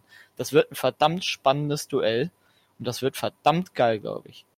Ja, denke ich auch, freue ich mich auch drauf. Also das kann er wirklich super Titans covern. Äh, er hat ein bisschen Probleme mit Receivern, wenn dann doch Speedy Receiver an ihm vorbeifliegen. Äh, aber ansonsten macht er genau das, wofür er bis jetzt nicht eingekauft wurde. Und das ist Tight Ends verteidigen, wo wir ja letztes Jahr extreme Probleme dagegen hatten. Ja, definitiv. Und ähm, auch was PFF sagt, ist sehr, sehr stark. Und zwar hier haben wir 13 Solo-Tackles und das als Safety, das ist schon gut. 9 Targets und nur 9 Receptions erlaubt. Also ähm, wenn er was erlaubt hat, hat er es auch sofort zu Boden gekriegt. Äh, 54,4 als Overall Grade, was auch schon nicht schlecht ist als Safety. Und ähm, ja, also das ist schon echt nicht schlecht. Er ist zwar jetzt auch nicht mehr der Jüngste, er ist immerhin drafted, ist er äh, 2012, Baujahr 1990, damit ist er jetzt gerade 29. Also ähm, 9 Fuß 11 groß. Er ist nicht gerade der Größte, aber bis jetzt überzeugt er in vollen Maßen. Also bis jetzt gefällt mir das richtig gut, was er da macht. Ja, und dann noch haben wir noch einen Safety. Für die anderen, glaube ich, Mike Adams, die haben noch nicht gespielt gehabt, der ist ja jetzt erst dazugekommen, aber Jaleel Adai, na? Oh ja, ähm, Adai. Da hatte ich äh, die ersten drei Spiele, nee, die ersten zwei Spiele, äh, habe ich gedacht gehabt, oh weh, das war wahrscheinlich ein Griff ins Klo. Und danach durfte er aber gegen sein altes Team ran mit den Chargers und da hat er ja Weltklasse gespielt gehabt. Das heißt, äh, äh, vielleicht, wenn wir jede Woche gegen die Chargers spielen, dann spielt er auch jede Woche gut. Denke ich auch. also Edai, man muss halt eben einfach eines schon mal vorweg sagen. Edai ist einfach äh, ein perfekter Coverage, beziehungsweise ein perfekter Blitzer auch. Also ähm, Dai hat es schon doch hingekriegt, hin und wieder mal zu blitzen. Ist zwar nicht durchgekommen, aber aus meiner Sicht war das äh, doch schon relativ starke Leistung, was er da in der, äh, im Blitz gezeigt hat. Ähm, in der Coverage war er meistens direkt hinter den Linebackern, also als Strong Safety meistens unterwegs. Äh, Free Safety ist vielleicht bei uns so ein kleines Thema. Also wir haben mit Teshon Gibson und Edai haben wir zwei Strong Safeties aus meiner Sicht. Und ähm, ja, Edais Leistung bis jetzt fand ich eigentlich gar nicht so schlecht, obwohl er schon einer des älteren Semesters ist. Ja, also ihn da so spät in der Free Agency noch aufzupicken war natürlich nicht schlecht, äh, auch wenn, wie gesagt, die ersten zwei Spiele eher Katastrophe war. Ähm, aber mal schauen, wie er sich dann jetzt halt noch macht. Er ist ja unser äh, äh, Third Safety. Ähm, ja, und Cronell liebt es ja mit drei Safeties auf dem Platz zu stehen, oder besser gesagt, mittlerweile die ganze NFL ja. Das stimmt, inzwischen sind Safeties doch schon sehr, sehr, sehr wichtig geworden in der NFL. Ähm, du hast in der NFL einfach inzwischen nicht mehr ganz so viel die Corners. Wir sind zwar immer noch ziemlich stark damit aufgestellt, dass wir sechs Cornerbacks und äh, vier Safeties mit in die Saison nehmen. Das war ja in den letzten drei, vier, fünf Jahren, glaube ich, immer so. Und ähm, bis jetzt, ganz ehrlich, hätte ich mir lieber statt den sechsten Cornerback doch irgendwie nochmal einen starken Safety gewünscht. Ähm, jetzt haben wir definitiv, denke ich, mit Edai einen, der doch schon ganz gut ist. Zwar ein Jackson nicht unbedingt ersetzen kann, weil Jackson hat, finde ich persönlich, als Safety doch irgendwie besser gespielt als er. Aber Edai ist halt einfach günstiger. Ja, also okay, Kareem Jackson ist natürlich auf der Safety-Position ein bisschen schwerer zu ersetzen gewesen, obwohl er ja auch bloß drei Spiele als Safety gespielt hatte, nachdem äh, äh, unsere Cornerbacks ja wieder mal ausgefallen sind. Ähm, ja, ich denke, dass Adai halt wirklich geholt wurde, größtenteils um, um einen billigen, soliden Third Safety zu haben, neben unseren zwei Startern mit Justin Reed und, und Tishon Gibson. Ja, denke ich auch. Also Edai ist äh, mal so für die kurzen Infos ebenfalls 29 Jahre alt, trägt meine persönliche Lieblingsrückennummer und zwar die 37. Ähm, Solo-Hits hat er bis jetzt sechs Stück gehabt, elf Targets und neun, neun Receptions. Auch er ist im 50er Grade unterwegs und zwar mit 53,1. Also ebenfalls sehr, sehr stark eigentlich. Ähm, man muss ihm einfach lassen, also es war eine gute schnelle und ziemlich späte Verpflichtung. Ja, und das war's mit der Defense, glaube ich. Ja. Gut, dann kommen wir eigentlich nur noch zum letzten Part. Und zwar unseren Guck einfach nicht hin. Guck am besten einfach nicht hin und hoffe, dass irgendwer jubelt und dass du dich mitfreuen kannst. Ja. Ja, Kami Fairbairn und, und, und, und unser neuer Panther Brian Anger. Ähm, ich habe das Gefühl, dass, dass Trevor Daniels und, und, und äh, Kaimi Fairbairn ein besseres eingespieltes Team waren, was äh, Holdings angeht. Ich denke, dass äh, Anger wahrscheinlich der bessere Panther ist, aber äh, die zwei noch nicht so ganz synchron sind. Und daher gehen auch die mehreren Misses von, von, von äh, Fair Fairbairn kommen. Weil der eigentlich bis jetzt halt echt super solide gespielt hat für uns. Das stimmt allerdings. Also Trevor Daniels Verpflichtung, okay, äh, Rauschmiss war als Horder ein tiefes Miss, aber halt Brian Anger ist einfach ein besserer Panther, der einfach mal einen 71 Yard Punt letztes Spiel hingelegt hat. Ja, der längste Punt, seitdem wir Shane Lechler hatten.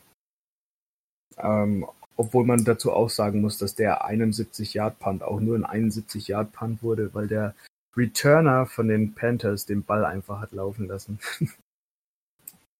das stimmt. Ähm, zur Statistik. Kami Fairbairn ähm, hat insgesamt fünf Field Goals angezielt, hat davon drei Stück verwandelt, ähm, elf Zusatzpunkte, äh, beziehungsweise elf Putts gemacht, äh, Quatsch, Entschuldigung, äh, zehn Putts äh, versucht, neun Putts gemacht, ein extra Punkt verschossen, ähm, zwei Field Goals, äh, made it über 50 Yard und äh, eins unterhalb von 50 Yard, das doch schon relativ ansehlich ist. Ja, das liegt natürlich daran, dass wir eine extrem effiziente Red Zone Offensive haben, die überwiegend Touchdowns scored, wenn sie wirklich in die in das letzte äh, Fünftel kommen des Feldes. Und da ist dann nicht viel Platz für jemanden wie Fairbairn aus den 20er und 30er Yard äh, Bereichen Field Goals zu schießen, weswegen er dann meistens nur von weiter hinten schießen darf. Und da ist es natürlich ein bisschen schwerer. Ja, das stimmt. Ähm, zur reinen Statistik äh, von unserem Panther. Brian Anger, äh, ebenfalls schon deutlich älteres Semester, äh, ist jetzt 30 Jahre alt, wird dieses Jahr noch ein, äh, nee, doch, wird dieses Jahr noch 31. Ähm, gut, äh, da darf man nichts sagen zum Alter, immerhin, solange wie ein Adam Terry in der Liga ist, darf man über, äh, über das Alter nicht reden. Ähm, er hatte bis jetzt zwei Spiele für uns gemacht, äh, hatte insgesamt 437 Yards gepuntet, neun Punts insgesamt. Ähm, das längste halt 71, was im Übrigen auch nicht das längste in seiner Karriere ist. Er hat damals bei den Jacksonville Jaguars ein 73 Yard noch hingekriegt. Ähm, Im Durchschnitt hat er diese Saison allerdings die meisten Yards gemacht, und zwar mit 48,6. Äh, von den neun Punts sind sechs in der 20 gelandet. Und das ist schon doch eine Hausnummer, muss man sagen. Ja, also ich fand die äh, Verpflichtung eigentlich echt gut, auch wenn ich äh, Trevor Daniels auch nicht unbedingt schlecht fand. Der hat bloß schlecht, sehr schlecht angefangen dieses Jahr. Ähm, aber so wie das bei Panthern ist, das muss alles perfekt sein und dann geht es schon mal schnell, dass einer rausfliegt und eine neue reinkommt. Bei, Eng, ja. bei Brian Anger muss man immer noch dazu sagen, das war immer noch ein Third-Round-Pick der Jacksonville Jaguars damals. Also der konnte schon im College ziemlich gut panten. Äh, hat danach in der NFL nicht ganz so durchgestartet, wie hoch der äh, oder dem, dem, dem Draft-Pick zu, äh, zu Teil war. Ähm, aber mal schauen, vielleicht kann er ja jetzt bei uns ein bisschen was nachholen. Bis jetzt schaut es ja ganz gut aus. Ja, das stimmt. Sollen wir noch unseren Long Snapper erwähnen, weil dazu gibt es keine Statistik. Ehren, Ehrenmann, Ehrenmann. John Weeks ist im, äh, denke ich, mittlerweile, nachdem der Long Snapper der Dolphins entlassen wurde, derjenige, der am längsten bei einem Team dabei ist. Ja, definitiv, denn der verbringt inzwischen, Moment, er ist in seiner zehnten Saison. Zehn Saisons schon bei uns, Wahnsinn. er ist auch nicht mehr der Jüngste, er ist inzwischen 33, aber als Longsnapper hat er dann also noch so sieben Jahre, denke ich. Ja. ne, immerhin, der macht ja nichts anderes, außer den Ball nach hinten schmeißen, von daher, das kannst du auch noch mit 40 machen. Ähm, ja. Stell dir mal vor, 17 Jahre in einem und demselben Team, du machst nichts anderes mehr. Und du verdienst dauerhaft irgendwas, äh, ich, ganz ehrlich, das suche ich mir jetzt mal raus, was John Wicks im Monat bzw. im Jahr verdient. Ich glaube, Veteran-Minimum. Dürfte nicht die Welt sein, aber äh, ich denke, für, für den Job, den er macht, würde ich das Geld auch nehmen. ja, für den Job, definitiv, ich bin dabei. Aber, ähm, aber man, muss, man muss dazu sagen, dass er ja nicht ohne Grund schon zehn Jahre bei uns ist. Er ist ja immer noch, äh, glaube ich, mit 99% Accuracy äh, gehört er ja auch zu den Top äh, Longsnappern der Liga. Äh, definitiv. Dass, dass, dass er eigentlich seine, seine Snaps immer on point sind. Also, bei uns verdient hat er ganz am Anfang 320.000. Das war sein damaliges erstes Jahr, was er bei uns verbracht hat. Inzwischen hat er einen Durchschnitt, wie du schon sagtest, den Veteran-Bonus von 930.000. Ähm, er hat, er ist sogar nächstes Jahr Free Agent, bedeutet, nächstes Jahr kriegt er einen neuen Contract. Mal gucken, vielleicht kriegt er ja dann mal endlich die Millionen voll. Ja. Äh, sollte eigentlich sogar, also. Sollte. Und ja, Capit ist derzeit schon bei 980.000, was schon doch sehr viel ist. Und immerhin, er ist jetzt der Spieler, der jeden anderen Spieler kommen und gehen gesehen hat. Und auch schon extrem viele andere Spieler schon kommen und gehen, also auch Colleges, äh, nicht Colleges, äh, Coaches gesehen hat, die äh, kommen und gegangen sind. Das ist schon nicht wenig. Und er ist ebenfalls auf einer, äh, auf einem Texas College gewesen damals, und zwar Baylor. Ja. So, das wär's eigentlich soweit zu den Spielern. Jetzt kommt eigentlich nur noch eines, und zwar Preview. Ja, kurze, Pre kurze Preview zum Falcons-Spiel. Äh, äh, ich denke mal, dass das Falcons-Spiel wieder so ein Spiel sein wird wie gegen die Chargers. Wir gehen auswärts zu einem eigentlich Top-Quarterback. Ist noch nicht so lange her, dass, dass Matt Ryan MVP war. Ähm, die Falcons sind aber ziemlich schlecht eigentlich in die Saison gestartet. Und vielleicht können wir da ja aus Atlanta ein W mitnehmen nach Hause. Hoffen wir es doch. Also ähm, von der reinen Statistik her müssen wir jetzt einfach mal ein bisschen was gegenstellen. Ähm, meine persönlichen äh, Must-Hits für dieses Spiel sind eigentlich nur, wir müssen Matt Ryan stoppen, was uns eigentlich gelingen sollte. Matt Ryan hat jetzt sechs Touchdowns und sechs Interceptions geschmissen. Ähm, das ist mehr als unterirdisch, kann man das so sagen. Ähm, also er ist wirklich nicht gerade auf dem Hoch seiner Karriere. Äh, Entschuldigung, acht Touchdowns, sechs Interceptions, äh, eine 70, er Completion Rate und ähm, ja, bei den Jungs geht fast alles durch die Luft. Also hier sehe ich durchaus Potenzial, dass mal die eine oder andere Interception vonstatten läuft. Ähm, er hatte diese Saison auch schon ein Spiel mit einer drei Interception Nummer, also sehr, sehr viel. Und unsere Passverteidigung ist eigentlich sogar mit einer der besten denke ich.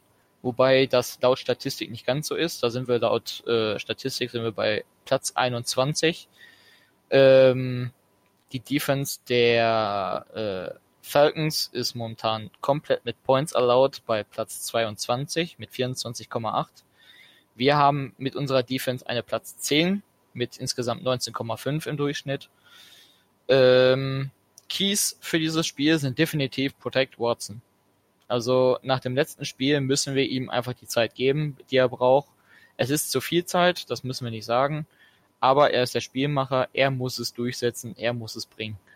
Ähm, dann Spieler, zu, äh, die wir definitiv denken müssen, sind klar. Wir spielen gegen den mit wahrscheinlich besten Receiver der Liga. Wir haben hier auf der anderen Seite nämlich Julio Jones stehen, der zwar bis jetzt so gut wie noch gar nichts gezeigt hat von sich, aber ähm, das muss ja nicht unbedingt äh, jetzt damit anfangen bei uns. Ähm, dann haben wir im Laufspiel, denke ich, werden wir wirklich so gut wie nichts sehen können von denen. Freeman hat in den letzten Wochen so gut wie noch gar nichts geschafft. Er ist bei insgesamt 150 Yards und er ist eigentlich der einzige wirkliche Rusher. Matt Ryan war mit, 19, äh, mit 18 Yards im letzten Spiel der zweitbeste Rusher. Ähm, ebenfalls Auge drauf brauchen wir Austin Hopper. Der ist definitiv zu beobachten. Äh, in der Defense haben wir zu beobachten die Wontre Campbell, Linebacker. Ähm, der Junge hat immerhin Mariota letztes Spiel zweimal den Ball abgeknüpft. Also man sollte mal schauen, dass man ihn unter Kontrolle setzt mit der O-Line.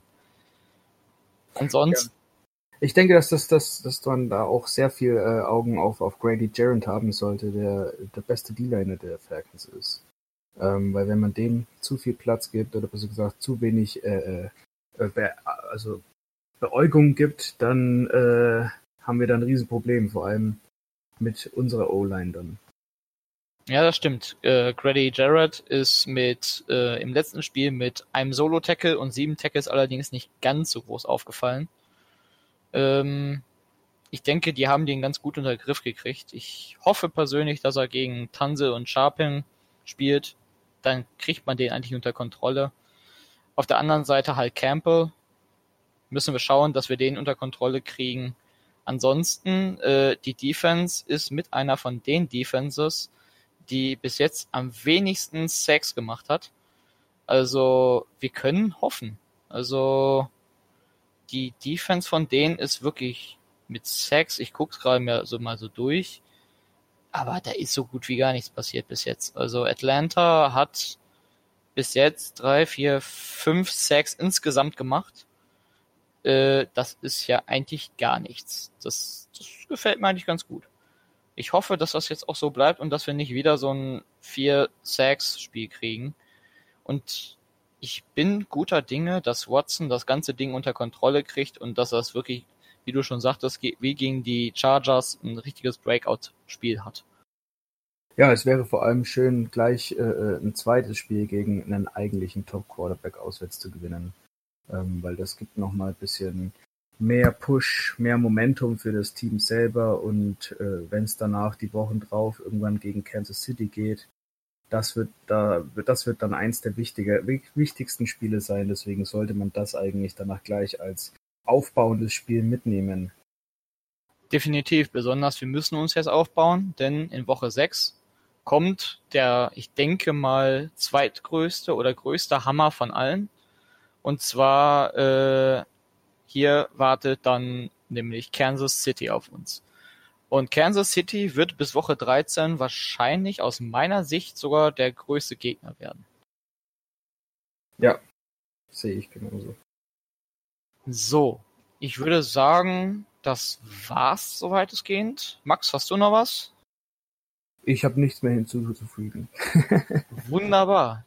So, damit würde ich dann sagen, wir werden uns dann demnächst wieder hören. Dann wird der Toff bestimmt auch mal wieder dabei sein.